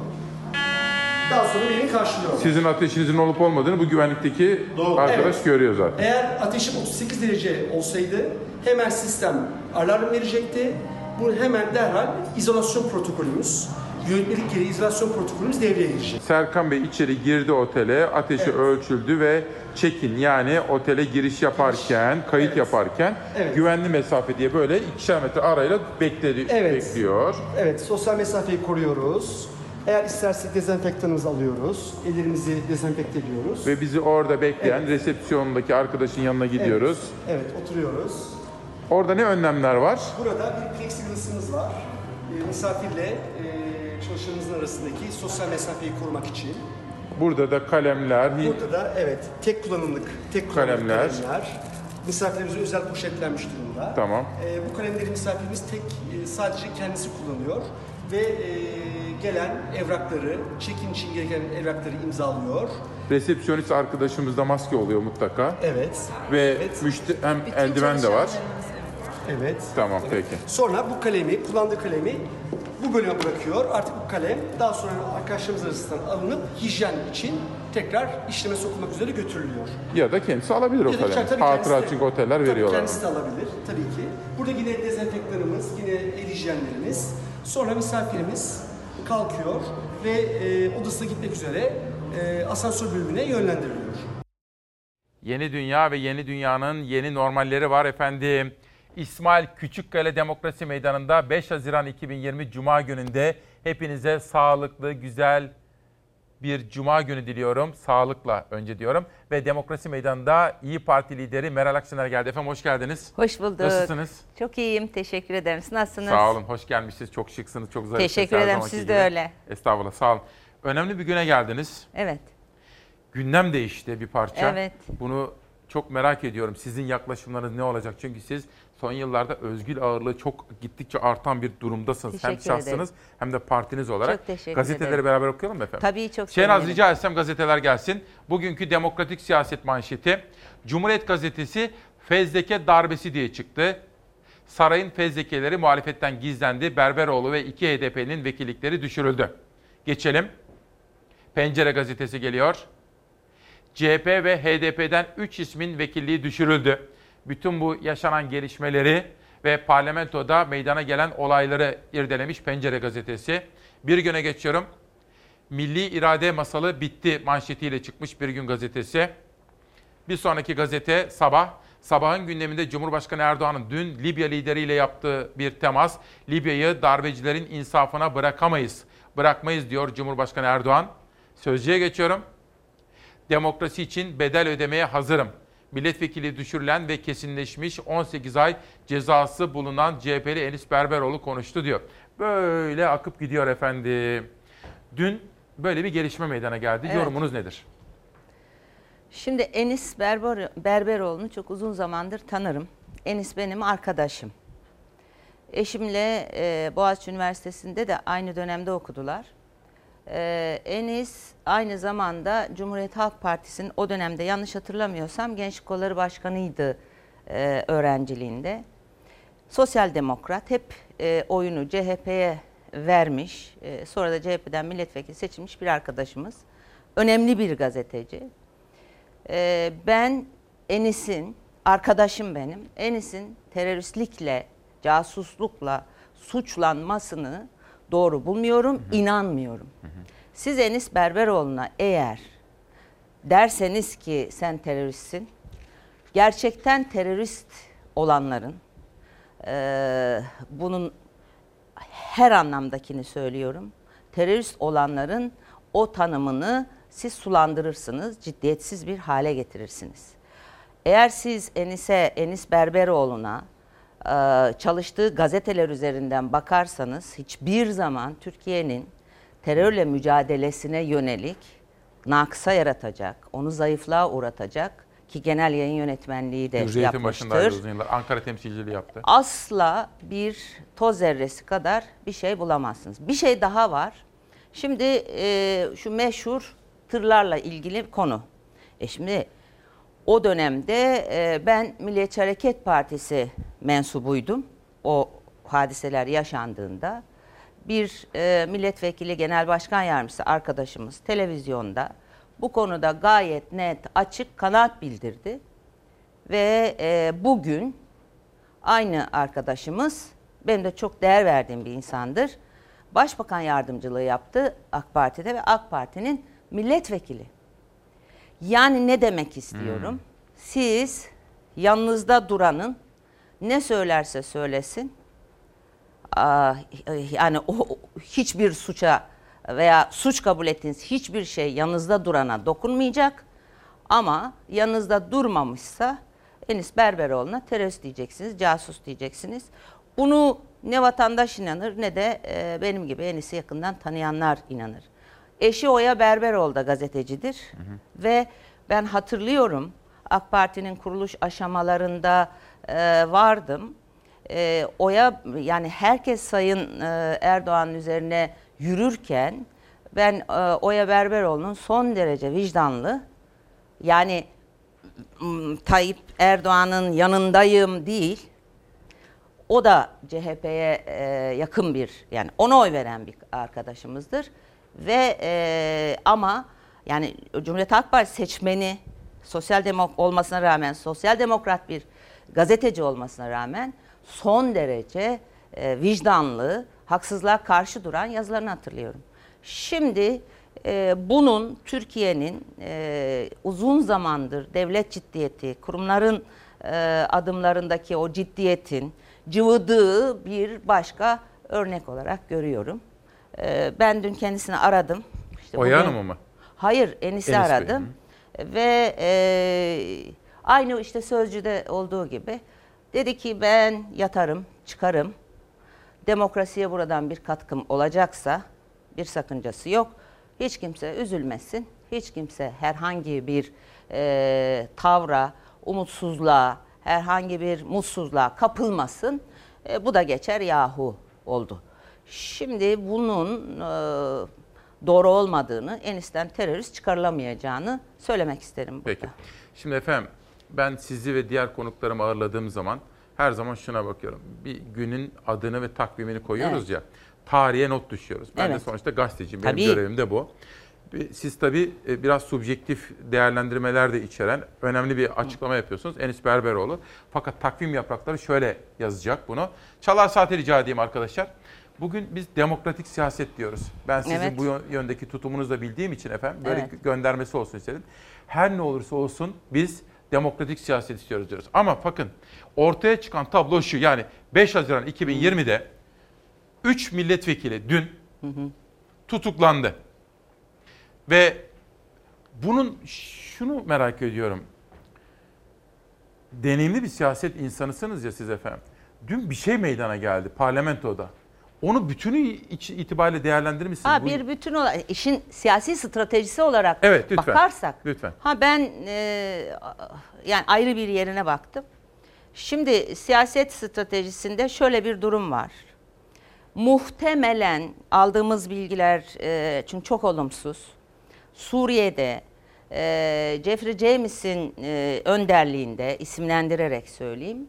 E, e, Barzani'nin e, Amerika'nın bir alanında bulunduğu ve YPG'nin, PYD'nin bir araya gelerek orada bir e, devlete veya devletçiye doğru gidildiğine dair bilgilerimiz var. Bizim e, ki onu tam öğrenebilmek için dün bir araştırma önergesi verdik. Cevap da alamadık. Böyle yani bir durumumuz Amerika'da var. Amerika Bakın eski isim büyükelçi söyleyerek James söylüyorum. Jeffrey, evet, James e, Jeffrey ile da beraber orada bir Kürt e, devletini evet, kurmak istiyor. Bir devlet organizasyonuna yönelik çalışma yapıldığına dair bilgilerimiz var. Biz bunu e, dün araştırma önergesi verdik. E, zaten kabul edilmeyeceğini biliyoruz ama konuşma konusunda da yani sıfır bilgiyle burada duruyoruz. Şimdi ikincisi Rusya ile Suriye'ye yönelik bir ateşkes anlaşması yapılmıştı. Ee, beraber e, devriye yapılacaktı. Onlarla ilgili çok olumsuz haberler, bilgiler geliyor. Ona yönelik de bir netlik yok. Türkiye şu an itibariyle koronaya odaklandığı için e, dış politika ne oluyor, ne bitiyor e, belli değil. Bir başka şey daha var Libya'da. Libya'da da burada yani nasıl söylerim bilemiyorum ama Libya petrolünün dünyanın en önemli ve en e, kalitesi yüksek e, petrolü e, Libya'nınki. Orada da e, bizim e, çocuklarımızın e, bir e, görev sahibi olduklarına yönelik e, dünyanın dünyanın petrol ağababalarının sistemi içinde bilgilerimiz ancak kibar bu kibarlıkta söyleyeyim. Şimdi Onu bir- reklam arasında biraz daha ben sizden dinle, dinlerim. Ondan şimdi sonra- burada böyle bir şey var. Yani dış politikada bir Bu arada durum dün var. Libya dediniz ya Libya'yı darbecilerin insafına bırakmayız. Dün Cumhurbaşkanı Erdoğan'ın Libya lideriyle yaptığı temaslarda bugün sabah gazetesi. Evet, Onu da yeri şimdi, gelmişken söyleyeyim. işte, evet. Demin de gördük. Şimdi bir diğer yönü de şu. E, aşağıdan hesaplıyorlar, yukarıdan hesaplıyorlar, yandan hesaplıyorlar. Yani sağdan hesaplı, soldan hesaplanıyor, hesaplanıyor. Cumhur İttifakı'nın oyları e, Sayın Erdoğan'ı Cumhurbaşkanı seçmeye yetmiyor. Öyle olunca iki e, sistem lazım burada. Cumhuriyet Halk Partisi'ni HDP ile bir arada paketlemek, bizim e, seçmenimizi bu konuda irit etmek, bu birincisi. İkincisi ise e, aynı zamanda e, kendi mahallesini, kendi e, seçmenini konsolide etmek. Yani e, aynı değil ama e, benzerliği söylüyorum. İşte e, Trump gitti, İncil gösterdi. Dün açıklama yaptı. Ayakları ateş etmeyi öğretmemiz lazım askere, polise diye. Amerika'da ayrıştırıcı. dedi kiliseleri yakamazsınız dedi. Bugünkü açıklaması biliyor Şimdi musun? bunu onu Trump. fark daha onu göremedim ama Yeni gitti açıklama. gitti şeye İncil'i kaldırdı. E, şimdi ne demek istiyorum? E, orayı konsolide etmeye, düşmanlaştırarak konsolide etmeye Yani çalışılıyor. şeytan koyuyor Trump orada. Karşısına bir şeytanlaştırma yaptı. Tabii yani. Öyle bizde de durum aynı. Hayır bizde Aynı de mı? durum aynı. Dolayısıyla ama biz İyi Parti olarak bu kutuplaştırma siyasetini kurulduğumuz günden beri reddediyoruz. Biz İyi Parti olarak e, doğru yapılan işlere evet aferin bunu iyi yaptınız tebrik ederiz. Şurada eksik yaptınız böyle yaparsanız daha iyi olur. Bunun e, dışında da şunu da yanlış yaptınız kardeşim diyen makul bir e, dili, seviyeli olmaya gayret ettiğimiz bir dili çok zor. Yani küfürlerin havada uçuştuğu bir siyasi sistemin içinde, siyasi dilin içerisinde çok zor. E, ama üçüncü bir yol dediğimiz o makulde buluşmayı, bu çok zor bir yoldur. E, makulde buluşmayı hedef seçtik. Kendimize e, yol olarak bu yolu seçtik. Ve burada durmaya devam edeceğiz. Yanlışa yanlış, doğruya doğru, eksiye de Esasında benim böyle diyerek. yapmaya çalıştım. Ben de bunu E, aynısı, reddediyorum. aynısı. Diyorum ki ben Çok kutuplaşmalar kolay bir iş değil bakın. Değildir. Dayak, Çok iki kolay bir taraftan da dayak Evet, yersiniz o zaman Hiç zaman. kolay değil ama bunu yapmak efendim. zorundayız. Çünkü Türkiye siz seçim kazanmak için yeteri kadar değerlerimizi e, değerler üzerinden çarpıştırdığınız zaman insanları yeteri kadar siz e, o değerlerin içini boşalttınız, aşındırdınız. Halbuki bizim koronaya ekonomik manada son derece e, kırılgan yakalandık. Şimdi Covid-19'dan sonra gerçekten normalleşildi. Yani dünya ve biz gerçekten normalleşildikten sonra e, o, o koronanın getirdiği hasarı toparlayabilmek için bir ortak akla, makul dile e, ihtiyacımız var. Bunları söylemeye, buraya e, dikkat çekmeye devam edeceğiz. Peki. Kısacık sadece şöyle. Bu bütün bu gelişmelere bakınca bu demokratik durumumuzdan kaygı duyuyor musunuz efendim? Türkiye'nin demokratik yolculuğuna. Elbette. Şimdi bakın, çok enteresan bir şey. Siz, e, şimdi bir teamül vardı e, eskiden. Yani 80 şey e, seçim öncesinde mahkemesi olan e, seçim ama seçildi. Seçildikten sonra eğer o mahkeme bitmişse o zaman e, o, o milletvekilinin dönem sonuna bırakılırdı. Tabii hep böyle yapılıyor. Şimdi bu bir gelenekti. Birden dün böyle bir karara varıldı ve bir paket halinde sunuldu. Şimdi, birincisi bu. E, şimdi biz bakın Türkiye'de iddia ediyorum aidiyetler üzerinden kavga çıkmaz. Bir dakika.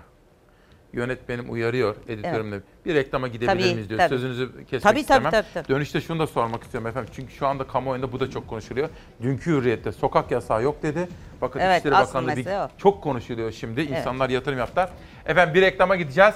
Dönüşte Demokrasi Meydanı'nda İyi Parti lideri Akşener'le sohbetimiz olacak. Çok çarpıcı sorular var. Evet efendim 6 Haziran 6 Haziran mı ya bugün? Ne 6 Haziran'ı? 5 Haziran 2020 günlerden Cuma İsmail Küçüköy'le Demokrasi Meydanı'ndasınız. Meral Akşener Demokrasi Meydanı'na geldi efendim. Efendim çok soru var. Buyurun. Bazı önemli siyasilerden de gelen mesajları aktardım size. Siz anladınız. Evet. Ama isim vermiyorum ben. Tabii, Siz aranızda Ben de, ben de isim vermedim. Dolayısıyla Anlaşıldı. ayrıca da bir şey söyleyeyim. Çok değer verdiğim, çok saydığım bir insan. o da belli ki size çok değer veriyor. Evet, Önemli evet. bir isim Sayın Genel Başkan Evet. diye söylemiş. Sağ Efendim şimdi demokratik siyaset dedik. Biraz evvel o çalar saati bir daha verir misiniz? Gelen sorular ağırlıklı olarak iki ekonomi ve tarımı konuşacağım da efendim. Fakat şu meselede biraz daha e, yorumunuzu merak ediyoruz. Şu geneli itibariyle. Şimdi bir anda bir şeyler oluyor Türkiye'de ve bir gündem değişiyor. Bir Türkiye bir yere doğru götürülmek isteniyor. Kılıçdaroğlu bütün bu gelişmeleri CHP tabanı sokağa çekilmek isteniyor. Biz bu oyuna gelmeyiz diye tanımlıyor. Siz de böyle görüyor musunuz? Şimdi bunların hepsi yapılabilir. Ama ben bir şey söylüyorum. Ee, aidiyetler üzerinden, ister etnik aidiyet, ister e, dini inanç aidiyetleri, ister siyasi aidiyetler üzerinden bu ülkenin insanlığı birbiriyle dövüşmez. Ama benim dikkat çekmeye çalıştığım asıl Amerika'yı bir örnek olarak alıp asıl mesele e, söylemeye gayret ettiğim bir şey var. Kırılgan yakalandık. Sıkıntıda yakalandık biz. İlçeleri geziyordum. Davet etmiştiniz programınıza. Çok teşekkür ediyorum. Bursa'ya gitmiştiniz, evet, Trakya'ya hikayeler gitmiştiniz. yani birebir şahit olduğum e, konuları sizle paylaşmıştık. Şimdi yerinden gördüğüm şeyler var. Hele bu korona da üzerine binince, üstüne gelince Şimdi vicdansızlar yani vicdansızlar nedir? Yolsuzluk yapan, hırsızlık yapan, e, hiç emek harcamadan namütenayi zenginleşen, emeksiz zenginleşenlerle işini kaybeden, aç kalan, çocuğuyla ilgili endişesi olan e, insanlar arasındaki probleme dikkat yani oluşabilecek probleme dikkat çekmeye çalışıyorum epeydir. Vicdansızlar ve cüzdansızlar arasında dediğim şey bu. Asıl iktidarın, Sayın Erdoğan'ın yani e, sürekli seçim alabilmek için insanları birbirinin karşısına dikip yumrukları sıktırıp dişleri sıktıracak bir söylem yerine o dediğim alana dikkat etmesi gerekir. Öyle bir şey herkesi çok zor durumda bırakır. Şimdi gündem değiştirmek için bu yol olmaz. Tekrar söylüyorum. Gündem değiştirmek için, seçmen konsolidasyonu için bu dil olmaz. Şimdi ben Şöyle olabilir mi efendim? Şimdi çok konuşuluyor da. Şimdi diyorlar ki iktidar savaş pencere ikinci turu verir misin? Metropol'ün bir araştırması var da. Evet. Siz hep söylüyorum efendim. Sizin ben size baktığım zaman sizin siyasetteki anlamınızı biliyorum. Özgür teşekkür bu ederim. oyların falan ötesi de bir şey. Fakat şöyle bir teori var. Şimdi AK Parti'nin Cumhur İttifakı'yla ilişkisi belli ama bunun oya nasıl yansıdığı da artık ortada. Burada size ihtiyaç duyuyorlar diyorlar. Sizin günün birinde AK Parti ile bir temas etmeniz için bütün bunlar kurgulanıyor da olabilir mi? Bunların hepsi olabilir. Diyorum ki yanlış. Dürüst bir biçimde Sayın Erdoğan telefonu kaldırsa, Meral Hanım sizle görüşebilir miyiz, görüşebilir miyim dese, Evet. ben de buyurun derim.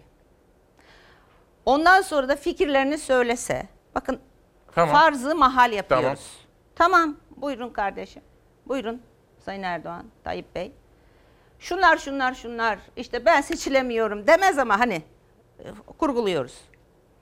Ben o zaman kendisine söyleyeceğim şey şu. Bakın referandum bir sürü referandum oldu bu ülkede.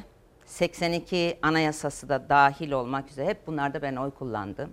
Ama kendi bireysel gayretlerimle yani hakikaten bir insanın eee kabiliyetlerin üstünde bir gayret iki anayasada gösterdim ben. iki referandumda. Biri 2010 anayasasıdır. Hiç konuşulmadı üstünde. De, iddia ediyorum. O zaman da bunları Siirt'te, Bitlis'te, e, Muş'ta bunları ben e, ift- Ramazan'da iftar sonrası oturduğumuz arkadaşlarla oturduğumuz başka siyasi görüşlerden insanlarla oturduğumuz e, çay içtiğimiz yerlerde söyledim. Bu 2010 referandumu e, Türkiye'yi felakete götürecek dedim. Çünkü 1982 anayasasını esasında Sayın Erdoğan ve arkadaşlarının neşet ettiği e, muhafazakar diyelim adına. Yani ben çok dikkatli kelime kullanmaya biliyorum. çalışıyorum. Özellikle sizin programınızda da. O, o yani e, onları e, büyüten ekibin hazırlattığı bir anayasadır. 82 Anayasası. Rahmetli Özal'ın da dahlinin bulunduğu bir anayasadır. Evrene öyle şeyler oldu ki yani başörtüsüyle dövüşerek çıktı Evren e, sokağa. Ondan sonra da ayet ve hadis okuyarak gitti. Şimdi bir soru sormuştum o zaman. 82 Anayasasını siz hazırladınız kardeşim. Dolayısıyla siz üzerinde çalıştınız. Bakın ben 82 Anayasası için Kocaeli'nde e, bir toplantıya katıldım. O günün MHP'lileri e, rahmetli Başbuğ hapiste olduğu için bu anayasaya mesafeli duruyor. Geldiler. Sabahat, rahmetli Sabahattin Zaim Hoca, e, Süleyman Yalçın Hoca e, ve o anayasada e, görev almış insanlar. Bir konuşma yapıldı. Konuşma cümle şu, şöyle başlandı. Biz bu anayasayı Allah korkusuyla hazırladık, besmele ile yazdık. Din dersini zorunlu hale getirdik ve bir nesli ateistlikten Şöyle mı Meral kurtardık. Hanım? Şimdi şunu diyeceğim. O ana 2010 anayasasındaki o ş- tuhaf dil Hı hı. veledi zina ilan edilmiş 82 anayasasının sonrasında 15 Temmuz oldu.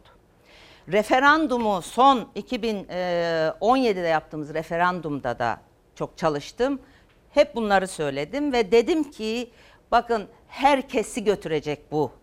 Milletvekilinin saygınlığını götürecek, e, bir oligarşik yapı oluşturacak, tek adam sistemini getirecek, doğal olarak tek adam sistemi adaletten hoşlanmayacak, hukuktan hoşlanmayacak, demokrasiden hoşlanmayacak. Bundan ekonomi etkilenecek, fakirleşeceğiz, zenginleşmek yerine vesaire vesaire. Ha, keşke haklı çıkmasaydım İsmail Bey, Aha. haklı çıktım.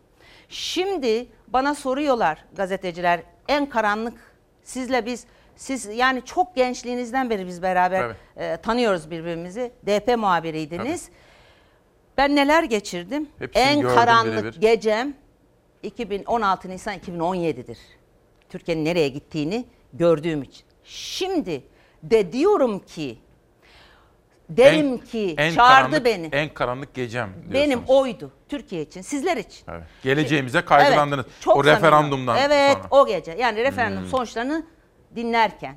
Şimdi söylemeye çalıştığım şey beni çağırdı varsayalım. Cumhurbaşkanımız. Cumhurbaşkanı Sayın Erdoğan dedi bu dediğiniz üzerinden gidiyoruz.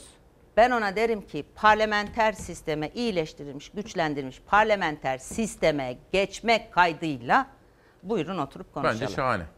Bu. Şimdi Yoksa bu sistemle size dese ki ya Meral Hanım senin bu işte Kılıçdaroğlu'nun yanında HDP'nin Ali Babacan Davutoğlu'nun Saadet'in yanında ne işin var? Gel bizim tarafa dese Bakın, ha onlar olmaz. Çünkü ben prensipler ve ilkeler üzerinden yürüyorum.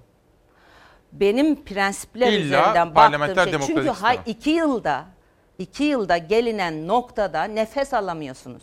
Hani biz Anladım. o kadar çok şey yaşadık ki ama sizin yaş grubunuz, bir 6 yaş grubunuz, bir 6 yaş grubunuz nefes alamıyorsunuz.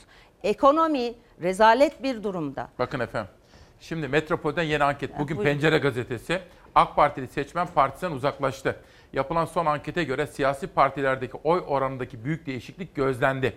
En dikkat çeken sonuç geçmiş dönemde AK Parti'ye oy veren seçmenin partiden uzaklaşması. Evet. Çünkü şimdi nepotizm denilen eş dost akraba kayırma, liyakatten uzaklaşma, sınavlarda ki o objektifliğin e, ortadan kalkmış olması bu uzun zamandır şimdi ayyuka çıktı. Her bir konunun netice itibariyle Cumhurbaşkanı'nın iki dudağı arasına sıkıştırılmış olması ve e, bir insan her konuda bilgi sahibi olabilir mi? Dolayısıyla şimdi bakın e, korona korona diye gezdik. Şimdi e, Sağlık Bakanı ne açıkladı? E, artık normale döndük. Şey yok.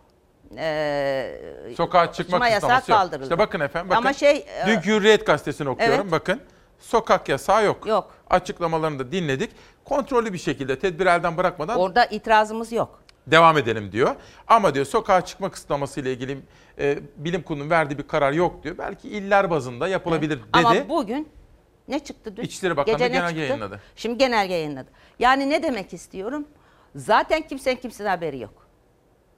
Şimdi mesela gene Covid-19 üzerinden bu Cumhurbaşkanlığı hükümet sistemi sadece onun üzerinden partili Cumhurbaşkanlığı üzerinden bakalım. Ya çok enteresan bir şey bu. Ee, şimdi dedik ki biz kardeşim ya 15 ya ama doğrusu 21 gün hemen sokağa çıkma yasağı ya da işte e, karantina tam karantina uygulayın. Ondan işte şuraları şuraları da sınırları da kapatın bize değmeden geçsin. Ne oldu? Bunu birebir Vietnam uygulamış. Vietnam'ın nüfusu çok yüksek ama yani bulunduğu e, coğrafyaya göre ama buna karşılık imkanları çok kısıtlı bir ülke. Bunu yaptı. Yanlış hatırlamıyorsam 334 veya 354 civarında vaka, sıfır ölüm. Şimdi biz bugün dün açıklananla birlikte 21 gün zaten sokağa çıkma yasağı yaptık. Peyderpey, peyderpey, peyderpey hem vakalar arttı hem ölümler arttı. Hiç girmeyebilirdi, çok az da yapılabilirdi. Yani Umre'ye bu sefer gitmeyin kardeşim denilebilirdi. Dönüşte başka bir yöntem uygulanabilirdi. Bunları biz önerdik. Sayın Genel Başkanım, şimdi sizin ben siyaset yapma önceliklerinizi bildiğim için bakın bu sabah ben 7.45'ten itibaren burada en çok gelen mesaj ne biliyor musunuz? Adamlar diyorlar ki isim isim okudum iz, izinlerini alarak. Diyorlar ki ben Sağlık Bakanı dinledim, bilim kurulu dinledim. Bize dediler ki kontrolü normalleşeceğiz. Evet. Ben dedi dükkanımı açtım. Evet. Kurallara uyarak. Evet. Malzememi aldım. Dükkanımı açtım, garsonlarımı çağırdım. Fakat şimdi birden diyorlar ki cumartesi pazar kimse dışarı çıkmayacak. Evet. Ben ne yapacağım diye soruyor insan. Esnaf. Şimdi sizin- bakın sizin küçük tabak- esnaf, KOBİ yani küçük ve orta boy işletmelerin yani durumu kötü. Şimdi biz ekonomiyi canlandırmayı öne almak zorundayız. Mesela normalleştirme meselesine kimse karşı değil. Değil tabii. Çünkü insanlar hakikaten zorda. Bu arada 65 yaş e, sizde de izliyorum. Evet. 65 yaş benim de çevremde çok insan var. üzgünler, moralleri Bakın, bozuldu. para harcayacak konumda ağırlıklı olarak onlar. Çoğu emekli. iyi kötü parası olan insanlar. Biz aynı zamanda tüketimi de canlandırmak durumundayız. Açtın da o esnafa kimse girmediği zaman ne olacak? Kuaförü açtın korkudan gelmedi veya parası yok var efendim. gelemedi. Evde haftalardır duruyorlar onlar bir can sıkıntısı var. bir Yani de bakın hareket etmesi tür- gerekiyor. Hayır, iki türlü bir şey. Tabii. Biri ya bir yaşa geldikten sonra o kadar çok şey geçiriyorsunuz ki o tecrübe zaten sizi koruyor. Tabii. Zaten ölmekten korkuyorsunuz. En bilinçli onlar. Tabii yani, yani bazı işte hastalıklarınız oluyor, şu oluyor, bu oluyor. Ben çevremden biliyorum. Tabii. Benim annem ilkokul 3'e kadar okumuş bir kadındı. Profesyonel hastaydı. öyle. EKG okurdu rahmetli. Doktor gibi olurlar. Öyle oluyorlar. Öyle. Çünkü kendine bakmak zorunda. İyi kötü emekli oldukları için hı. Parasal olarak da harcayabilir konumda olan onlar ve siz o insanları tıktınız. iki buçuk, üç aydır evdeler Ee, ve öyle dünya ile ilişkiler koptu ki kaslarının eridiğini söyleyenler var. Hmm. Var. Şimdi bu kişileri artık e, normal hayatın içine katmak lazım. Mesela e, den, yani toplum her kesiminden size geliyorum diye inanılmaz mesaj geldi. Bana da geldi. Mesela gardiyanlar yazmış. Diyorlar ki yani polisler, jandarma, sağlık çalışanları yüzde yüz onu anlatmakta haklısınız ama bizi unutuyorsunuz. Biz gardiyanların halini de kimse sormuyor. Çünkü biz sürekli karantina halinde Tabii. geziyoruz ve 3600'de herkes sayılıyor biz sayılmıyoruz. Hmm. Mesela aracılığınızla ben Çok doğru. onu da e, Tamam. belirtmek isterim. Ben de unutmam bundan sonra. Şimdi- Çünkü biz hep doktor şeyleri Evet. söylüyoruz. Polisler, din görevlileri, öğretmenler, Evet. sağlıkçıları söylüyoruz. Gardiyanları da unutmayalım. Evet. bundan yani sonra. ne demek istiyorum? Toplumun bu sorunlarını çözmek için e, yan yana gelip bir şey üretmek lazımken siz onu ondan çarpıştır, bunu buna çarp. Bakın bu algoritma çöktü. Evet. Bu alışmış bir alışılmış bir algoritma. Çok güzel böyle bir e, konforlu alan, keyifli alan. Seç ben şimdi DP geleneğinden biliyorum. Doğru. Seçmen veli nimetti. Ne güzel seçmen ne alt ederseniz edin size oy veriyor diye bir anlayış var. Böyle bir kutuplaşmada. Oh ne ala memleket. Ama şimdi ekonomi, korona ve ekono, ekonomiyi bir araya koyduğunuz Hmm. zaman e, bu bu algoritma çöktü. O kadar net anlattınız ki efendim. O kadar net. Savaş bir Meral Hanım için hazırladığımız tweetler vardı. Bir verir misin? Efendim dün çok rekor kıran paylaşımlar oldu. Bu sabah da paylaştınız. Şimdi bu. Fakat şöyle bir soru da geldi. Bak, Evet. önce sizin şiirinizi bir dinlemek istiyorum. Nazım dün onun ölüm yıl döneminde büyük ozanımızı andık. Yaşamak, yaşamak bir ağaç gibi tek ve hür ve bir orman gibi kardeşçesine. Bu hasret bizim. Fakat Ahmet Şık da sizin bu paylaşımınızın üzerine Kürtler dahil mi diye sormuş. Şiiri bir dinleyelim. Acaba Kürtler de dahil mi? Meral Hanım ne diyecek bakalım. Dört nala gelip uzak Asya'dan Akdeniz'e bir kısrak başı gibi uzanan Bu memleket bizim bizim ve ipek bir halıya benzeyen toprak Bu cehennem, bu cennet bizim Kapansın el kapıları bir daha açılmasın Yok edin insanın insana kulluğunu Bu davet bizim Yaşamak bir ağaç gibi tek ve hür ve bir orman gibi kardeşçesine bu hasret bizim.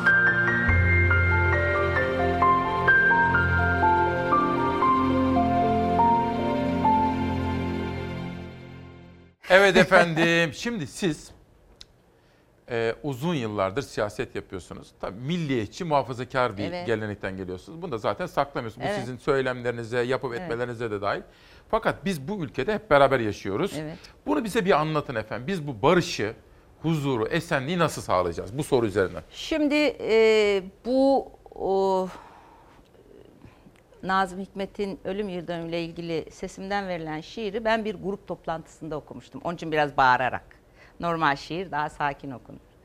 Aynı grup toplantılarında ben e, Necip Fazıl'dan da şiirler okudum. Mehmet Akif Ersoy'dan da okudum. E, yani ne demek istiyorum? Şimdi Necip Fazıl ve e, Nazım Hikmet taban tabana zıt. Peyami Sefa ile Nazım Hikmet taban tabana zıt. E, ama bunların siyasi görüşlerine katılırsınız katılmazsınız onları bir kenara koyarak hepsi e, çok önemli yazarlarımız, şairlerimiz bizim. Ayrıca Nazım Hikmet'le ilgili ekstradan bildiğim bir şey var. O da şu. Ben Azerbaycan'a e, rahmetli Turan Yazgan hocanın ekibinde çok gittim geldim. İlk yanvar olaylarından hemen sonra Türk dünyasına çok gittik geldik. Allah onu da rahmetle anıyorum hocamı. Ee, Elçi Bey'le dost oldum. Şimdi e, sonra Azerbaycan'dan Türkiye'ye gidip gelenleri biz İzmit'te oturuyoruz o zaman. Geliyoruz havaalanında karşılıyoruz, gezdiriyoruz, gönderiyoruz falan. Ee, Kültür Bakanlığı yapmış.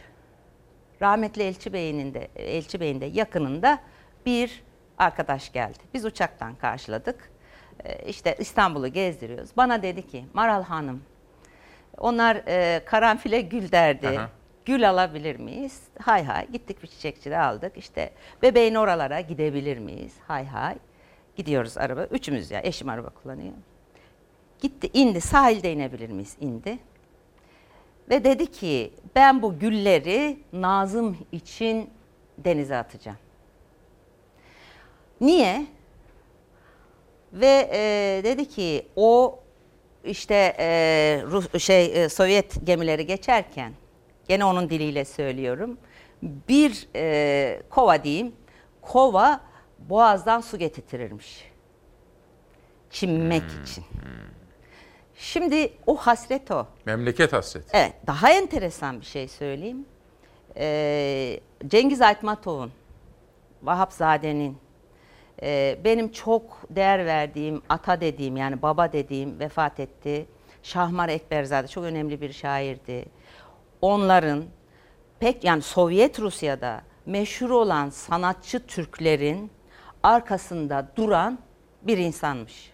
Biz bunu bilmiyoruz. Bana o e, Kültür Bakanlığı yapmış arkadaşın anlattı. Bir başka şey, e, şimdi onu dün ben okudum bir e, arkadaş yazmış. Bana e, demişti ki ilk defa o zaman duyuyorum. E, geldim, gördüm, bildim, öldüm. Şimdi Nazım bizim. Tekrar söylüyorum. Siyasi görüşleri far, e, Necip Fazıl sa- da bizim, Necip Nazım da Fazıl bizim. da bizim. Şimdi Necip Fazıl'ın da görüşlerine katılmayan pek çok insan Evet, var. evet. Bu başka bir şey. Herkesin bir siyasi tutumu olur ama bunlar bizim. Şimdi ilginç olanı bu şeyin altına e, tweetin altına bakın benim kendi mahallemden e, itiraz yazan olmamış. Ahmet Şık gibi sol cenahta yer alan insanların gagalaşması, gagalamasıyla Ama bir şey karşılaştım. soracağım. O soru yanıtlanmayı hak ediyor Şimdi ama. ben yanıtlayacağım. Elbette Kürtler de dahil. Yani arkadaşlar Kürtleri maraba mı zannediyor? Arkadaşlar Kürtleri kendilerinin tapulu malı mı zannediyor? Yok böyle bir şey. Elbette Kürtler de dahil. Biz 31 Mart'a giderken 29 arkadaşımızın belediye başkanı, belediye meclis üyesi arkadaşımız Yeni Şafak gazetesinden eee, vatandaşlık numaralarıyla beraber afişe edildi PKK'lı diye. Kocaeli'nde Muşlu, Kocaeli'nden belediye meclis üyesi adayı gösterdiğimiz bir kardeşimiz var. Ben Bursa'da konuşma yapacağım. Sayın Kılıçdaroğlu ile birlikte gittik. Çağırdım arkadaşımızı. Arkadaşımıza dedim ki oğlum ne diyeceksin? Dedi ki diyeceğim ki ben Kürdüm ama amma'ya dikkat çekiyorum. Ama PKK'lı değilim. Yani o kadar bağırmışım ki yüksek sesle bakın burada dengem bozuluyor. Amayı kaldır dedim. Kürdüm PKK'lı değilim. 31 Mart'a giderken Sayın Erdoğan dedi ki Ahanda Kürdistan Irak'ta defolup gidin. Terörist dedi. Ve bunun karşılığı olarak İstanbul'da hayatında HDP'ye oy vermemiş. Ben İstanbul'u avucumun içi gibi bilirim. Hep burada milletvekili seçildim. Bağcıların Bağcılar'da ikamet eden Kürt vatandaşları, dindar Kürtler Fatih'te, Esenler'de sandığa gitmedi. Şimdi HDP'ye oy vermek demek yani Kürtleri maraba yapmaz. İyi Parti'ye oy veren insanları da İyi Parti'nin marabası yapmaz. Elbette Kürtler de dahil. Ama sözünü ne itiraz eden bu kişi benim. Net bence ve çok. ve o kadar Sosyal medya enteresan mesajlarına ki geçelim Savaş. yani ona kimse ağzını açmadı. Peki. Çok teşekkür ediyorum. Efendim biraz böyle kısa kısa Tabii. yorumlarınızı merak ediyorum. Ama Ruşen siz tabii çok şeyli sorular sorduğunuz için ama, uzun gittik. ama çok merak ediyordum iyi oldu Evet, ama. sağ olun. Çok sağ olun efendim. Sağ olun. Türkiye'de siyasetin yeni normalleri No- Ruşen Çakır ve Murat Yetkin tartışıyor. Şimdi efendim siyaset değişiyor. Bir, e, yeni aktörler geliyor. Evet. Belediye başkanları Ali Babacan. Ali Babacan nasıl buluyorsunuz mesela? Nasıl biri sizce? Ali Babacan e, e, iyi bir ekonomist. Sakin bir insan. E, tabii e, şimdi hem Sayın Davutoğlu'na hem Sayın Babacan'a e, doğal olarak e, uzun zaman bir paydaşlık yaptıkları için bugünkü iktidarla çok soru var. Orada işleri zor. Hmm. ikna edici cevaplar vermek zorundalar. Ama bizim partiyi kurduğumuz döneme göre çok daha rahatlar. Çünkü biz e, yani neredeyse jenosit uygulandı bize. Soykırım gibi Evet. diyorsunuz. İnanılmaz zorluklar yaşadık ama ben siyasetçinin mıy mıy mıy mıy mıy mıy şikayet etmek yerine düzenli olarak bitmeyen bir senfoni halinde ben mağdurum demek yerine seçmeni dinlemesi, seçmenin derdini e, gündeme getirmesi gerektiğine inandığım için şikayet yani biz şikayet etmek durumda olmadığımız için anlatamadım ama biz e, en büyük zorlukları çektiğimiz için biraz daha kurumsallaşmakta rahatlar. Siz belki yani şöyle tabir caizse mıntıka temizliği yaptınız Evet, aslında. evet, Onlar orada. evet. Ama onların da geçmiş döneme ilişkin tanıklıkları var ya açıklamalar çok ilgi çekiyor. Hayır ben e, mesela iki partinin de kurulmasını hep alkışla ve destekle karşıladım. Öyle mi? Çünkü seçenek yaratmak seçmen için demokrasi açısından iyidir. Rekabet yaratmak seçmen odaklı e, sistemi tekrar geriye Ha, bir getirir. şey soracağım. Önemlidir. Ee, size yakın arkadaşlardan, kurmaylardan öğrendiğim bir şey var. Siz diyorlar ki hani hep buraya geldiğinizde de nereye gitseniz efendim hangi kanala gitseniz hep Cumhurbaşkanı'na da dedin. Liderler zirvesi, liderler zirvesi, memleket masası. Şimdi duyu- duyumlarım doğru ise siz diyorsunuz ki bir kere daha çağrıda bulunacağım ama yapmazlarsa biz belli ilkeler ışığında toplanmak isteyen bütün liderlerle toplanırız. Yani şöyle bir şey ol- olabilir mi? Mesela iktidar yok, cumhur bloğu yok ama onun dışındaki pek çok liderle toplanabilir misiniz? Bu doğru mu? Elbette olabilir ama en önemlisi ben bir çağrı yaptım. Hı. Kime yaptım? Sayın Erdoğan'a yaptım. Yani oradaki mes- neydi o ara? Ee, işte Londra'dan bize saldırıyorlar.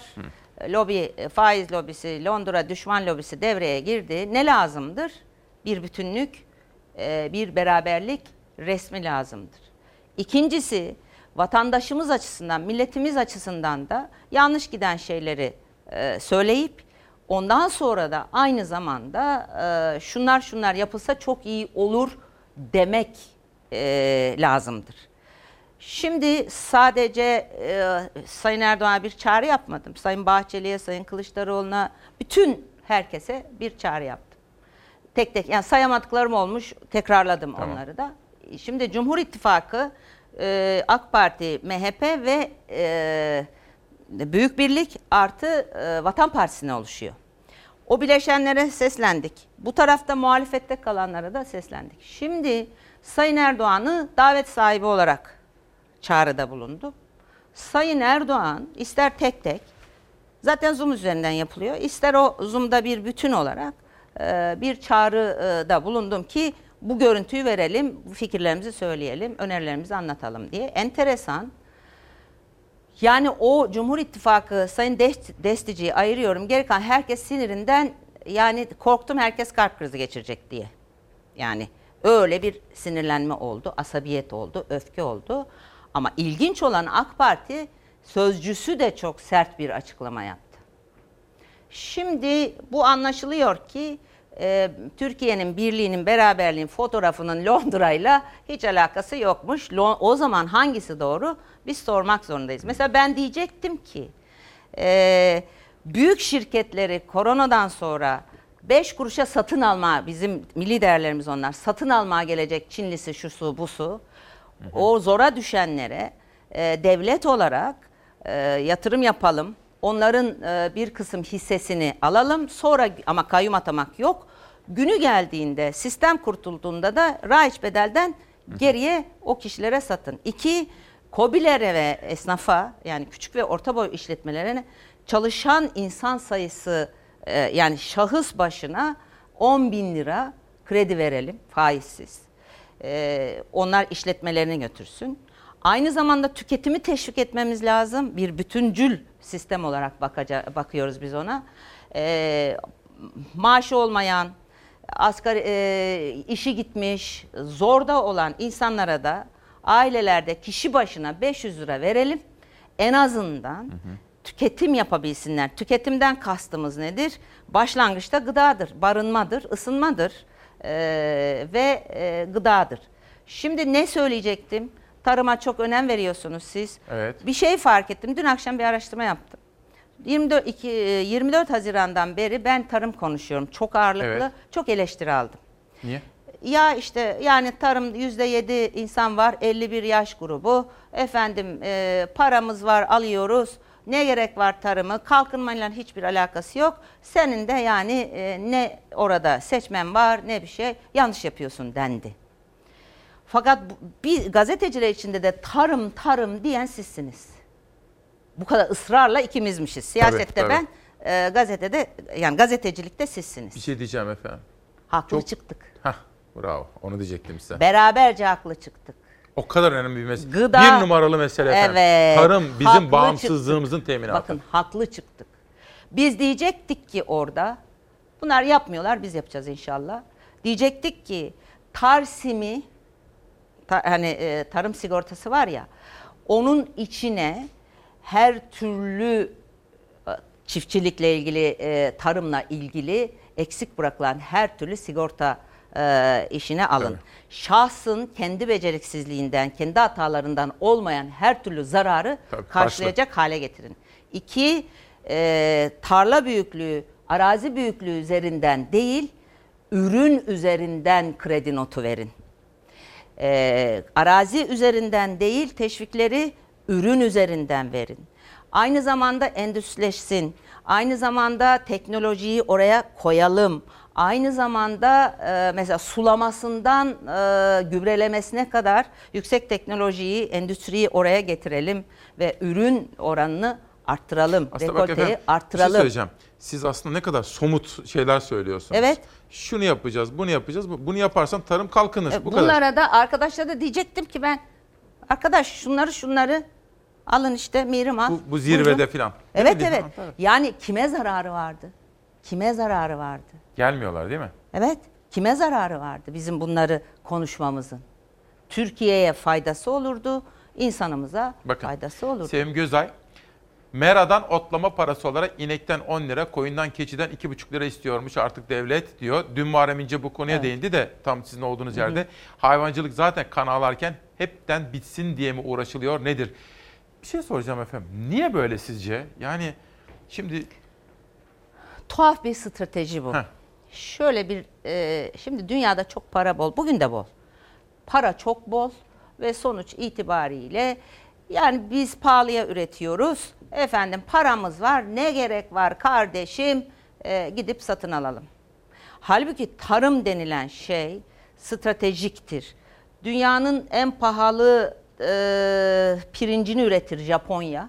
Onun stratejik ürünüdür ve dağ başlarında pirinç ekmeye devam eder. Demez ki Sri Lanka'dan alayım, işte şuradan pirin, bol bol pirinç ekimi yapılan Vietnam'dan alayım, Kamboçya'dan alayım demez. Kendi pirincini yetiştirir, onun stratejik ürünüdür. Amerika Birleşik Devletleri Microsoft'u da, Facebook'u da, onu da bunu da oluşturan bir e, ülke ama dünyanın en önemli ve en büyük tarım üreticilerinden birisi. Hollanda avuç içi kadar bizden çok daha fazla tarıma e, odaklanmış bir şey. Mesela şurada Fransa'da yıllık e, e, tarımda insan şey ta- e, aile başına tarımsal işletme başına gelir 160 bin dolar. Hollanda'da 460 bin dolar, Türkiye'de 22 bin dolar yıllık. Şimdi var paramız satın alalım dendi. Mercimek ihraç eden Türkiye'den mercimek ithal eden e, Türkiye'ye. Kanada ise mercimeğe yatırım yaptı. Nasıl pirinci e, Japonya elinde tutuyorsa, mercimeğe Mısır'ı Amerika tutuyorsa mercimeğe yatırım yaptı. tabii. Bu yatırımın sonunda 50'li 60'lı yıllarda dünyanın en büyük, en yüksek mercimek ihracatını yapan ülke. Rusya. Dışarıdan bu- buğday ithal ederken buğday alıyoruz. buğday e, satın aldığımız ve dünyaya buğday ihraç eden bir Ülke. ülke.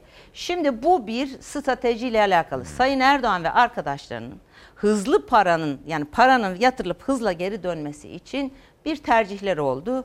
O da inşaat sektörü. İnşaat sektörü yok olsun demiyorum. 129'un üstünde e, ona bağlı e, Sektör. sektörü harekete geçiriyor. Ama İstihdam öncelik. yaratıyor. Hı. Ama bunları öncelik sıralamalarını Dengeli. böyle böyle e, e, yapmanız lazımdı. Şimdi mesela Sayın e, Damat Bey şey açıkladı. E, bir paket açıkladı. 3 tane kamu bankası 15 yıllık kredi verecekler. Hı hı. Nereye veriyor? İnşaata veriyor. Şimdi dostlarını kurtarıyor Sayın Erdoğan. 15 yıl boyunca insanları borçlandırıyorlar. Ama daha ilginci o 3 kamu bankası 3 ay ile 6 ay arasında borçlanabilirken 15 yıllık bir e, kredilendirme, borçlanma haline girdiği zaman yarın e, benim oğlum, e, işte başkalarının çocukları, torunlarımızın Borçlu başına, olacaklar. çünkü aynı 2001'deki sistem olur. Torunlarımızın başına bu borçları ödeme, yani Peki. gençlerin geleceğini çalma gibi bir eylemle karşı karşıyayız. Demek demek ki siz diyorsunuz ki öncelikler. Evet. Şimdi efendim bu çok konuşulan bir fotoğraftı. Biz bunu sizin Evet. buluşmanızdan sonra da çok anlattık ama Nazik Bayram ziyaretleri için Sayın Kılıçdaroğlu'na, İmamoğlu'na, Canan Kaftancı'ya ve Burak Kavuncu sizin il başkanınız da oradaydı. Nasıl geçti o görüşme? Sıcak geçti ama şunu soruyorum. Aslında e, bir takım siyasi şeyleri de konuşmuş olmalısınız diye düşünüyorum. Şimdi önce bir şey söyleyeyim. Şuradaki masa örtüsü benim çeyizimden. Çok şık. Ama enteresan olan ne biliyor musunuz? Ne? Şimdi ben e, İçişleri Bakanlığı ve sonrasında e, hep e, sınıfsal kimliğim üzerinden salgı, e, saldırıya uğradım. Biri bir kitap yazmıştı. Ee, 10-15 sayfası bana aitti. Diyordu ki kara kuru ee, kara kuru cılız kadının adı Meral Akşener. Kafası ve elleri tahıl yemekten büyümüş, kolu bilezikli bir koyun tüccarının karısı olması lazım gelen bu kişi bu ülkenin İçişleri Bakanı oldu. Ne ayıp. Şimdi ayıp da bakın çok enteresan. 28 Şubat dön- sürecinde de böyle şeyler evet, yapılıyordu. Evet daha ilginci ama aynı insanlar Emine Hanımefendi'nin giyimiyle kuşamıyla dalga geçerlerdi. Başörtüsüyle değil. Bunlar alçaklık Ama ya ama. yani bunlar. Hayır onlar elbette alçaklık. Aman bakın şimdi bu fotoğrafın altına troll diye e, ifade ettiğimiz AK Parti taraftarları onca söylenecek söz varken Evet. o örtü üzerinden gitmişler. Öyle mi? Ben duymadım. Ya harika. Aa, Şimdi halbuki efendim bir şey söyleyeceğim. Ben bunu niye getirdim biliyor musunuz? Bakın bu hoşuma giden bir fotoğraf. Şöyle. Ay ben başka şeyler de anlatacağım Sonra size kitabı, de. kitabı anlattım. Evet. Kitap detay. Ondan sonra burada pek çok detay var da ben siyaseten ne konuştunuz onu merak Ay, ediyordum. onları söyleyeceğim ama Hmm. hayır bu tarih tekerrürden ibaretmiş. Enteresan. Dolayısıyla ilginç olanı bu. Ben de bunu bir anekdot olarak bırakayım istedim. Şimdi Şey öğrendiniz ama değil mi efendim? Şimdi dost sohbeti yapıyoruz. Evet. Şimdi bu troll dediklerimiz sevgili izleyenler hepiniz biliyor troll bu klavye delikanlıları. Kendi adını bile söylemiyorlar Hayır, ama burada saldırıyorlar. olanlar da vardı. Var mı İsimli isim? olanlar da var. Bakın. Hiç umursamayacağız onları. Aa, ben umursamıyorum. Ben başka bir şey işaret ediyorum Anladım İsmail ben, Bey. tabii. Tarih tekerrürden ibaretmiş. Vay be. Yani eee, şimdi o, o vazo o, çeyizim şey e, evlendiğim zaman üniversiteden bir arkadaşımın hediye ettiği bir vazo. Bahçeden koparılmış güller. O da çeyizimden bir masa örtüsü. Benim e, sosyal ve sınıfsal alanımdan gelen herkesin evinde şu masa örtüsünden vardı. Tabii Hepimizin evinde var. Tamam.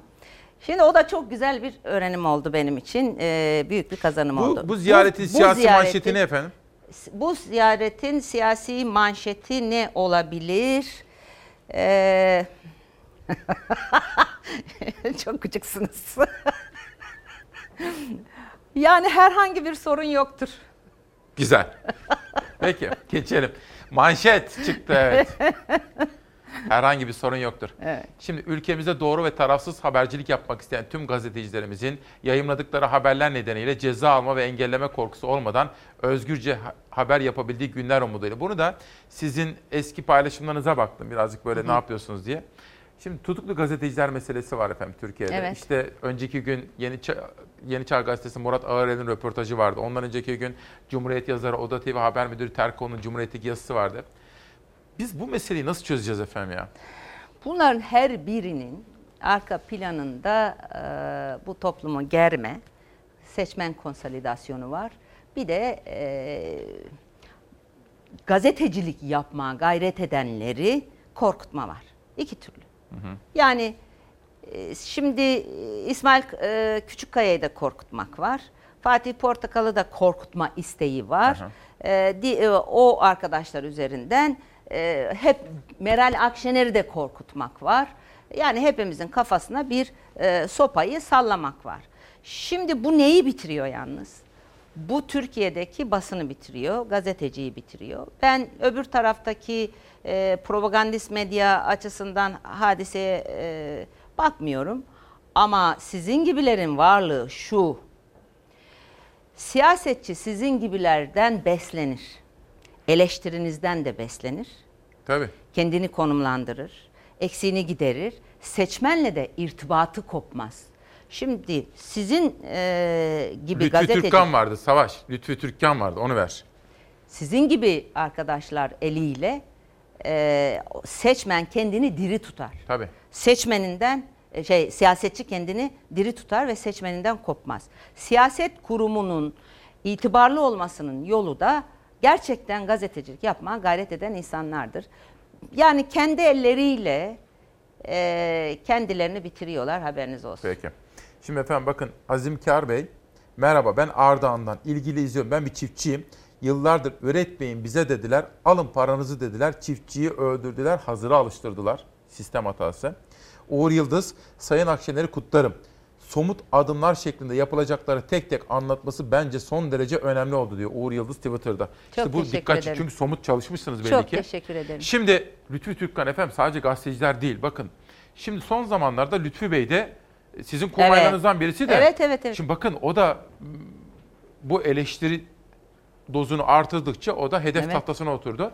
AKP'li vekil istedi İyi Partili vekilin 25 yıldır üretim yapan fabrikası 48 saatte mühürlendi. Şimdi o çok trajikomik bir durum.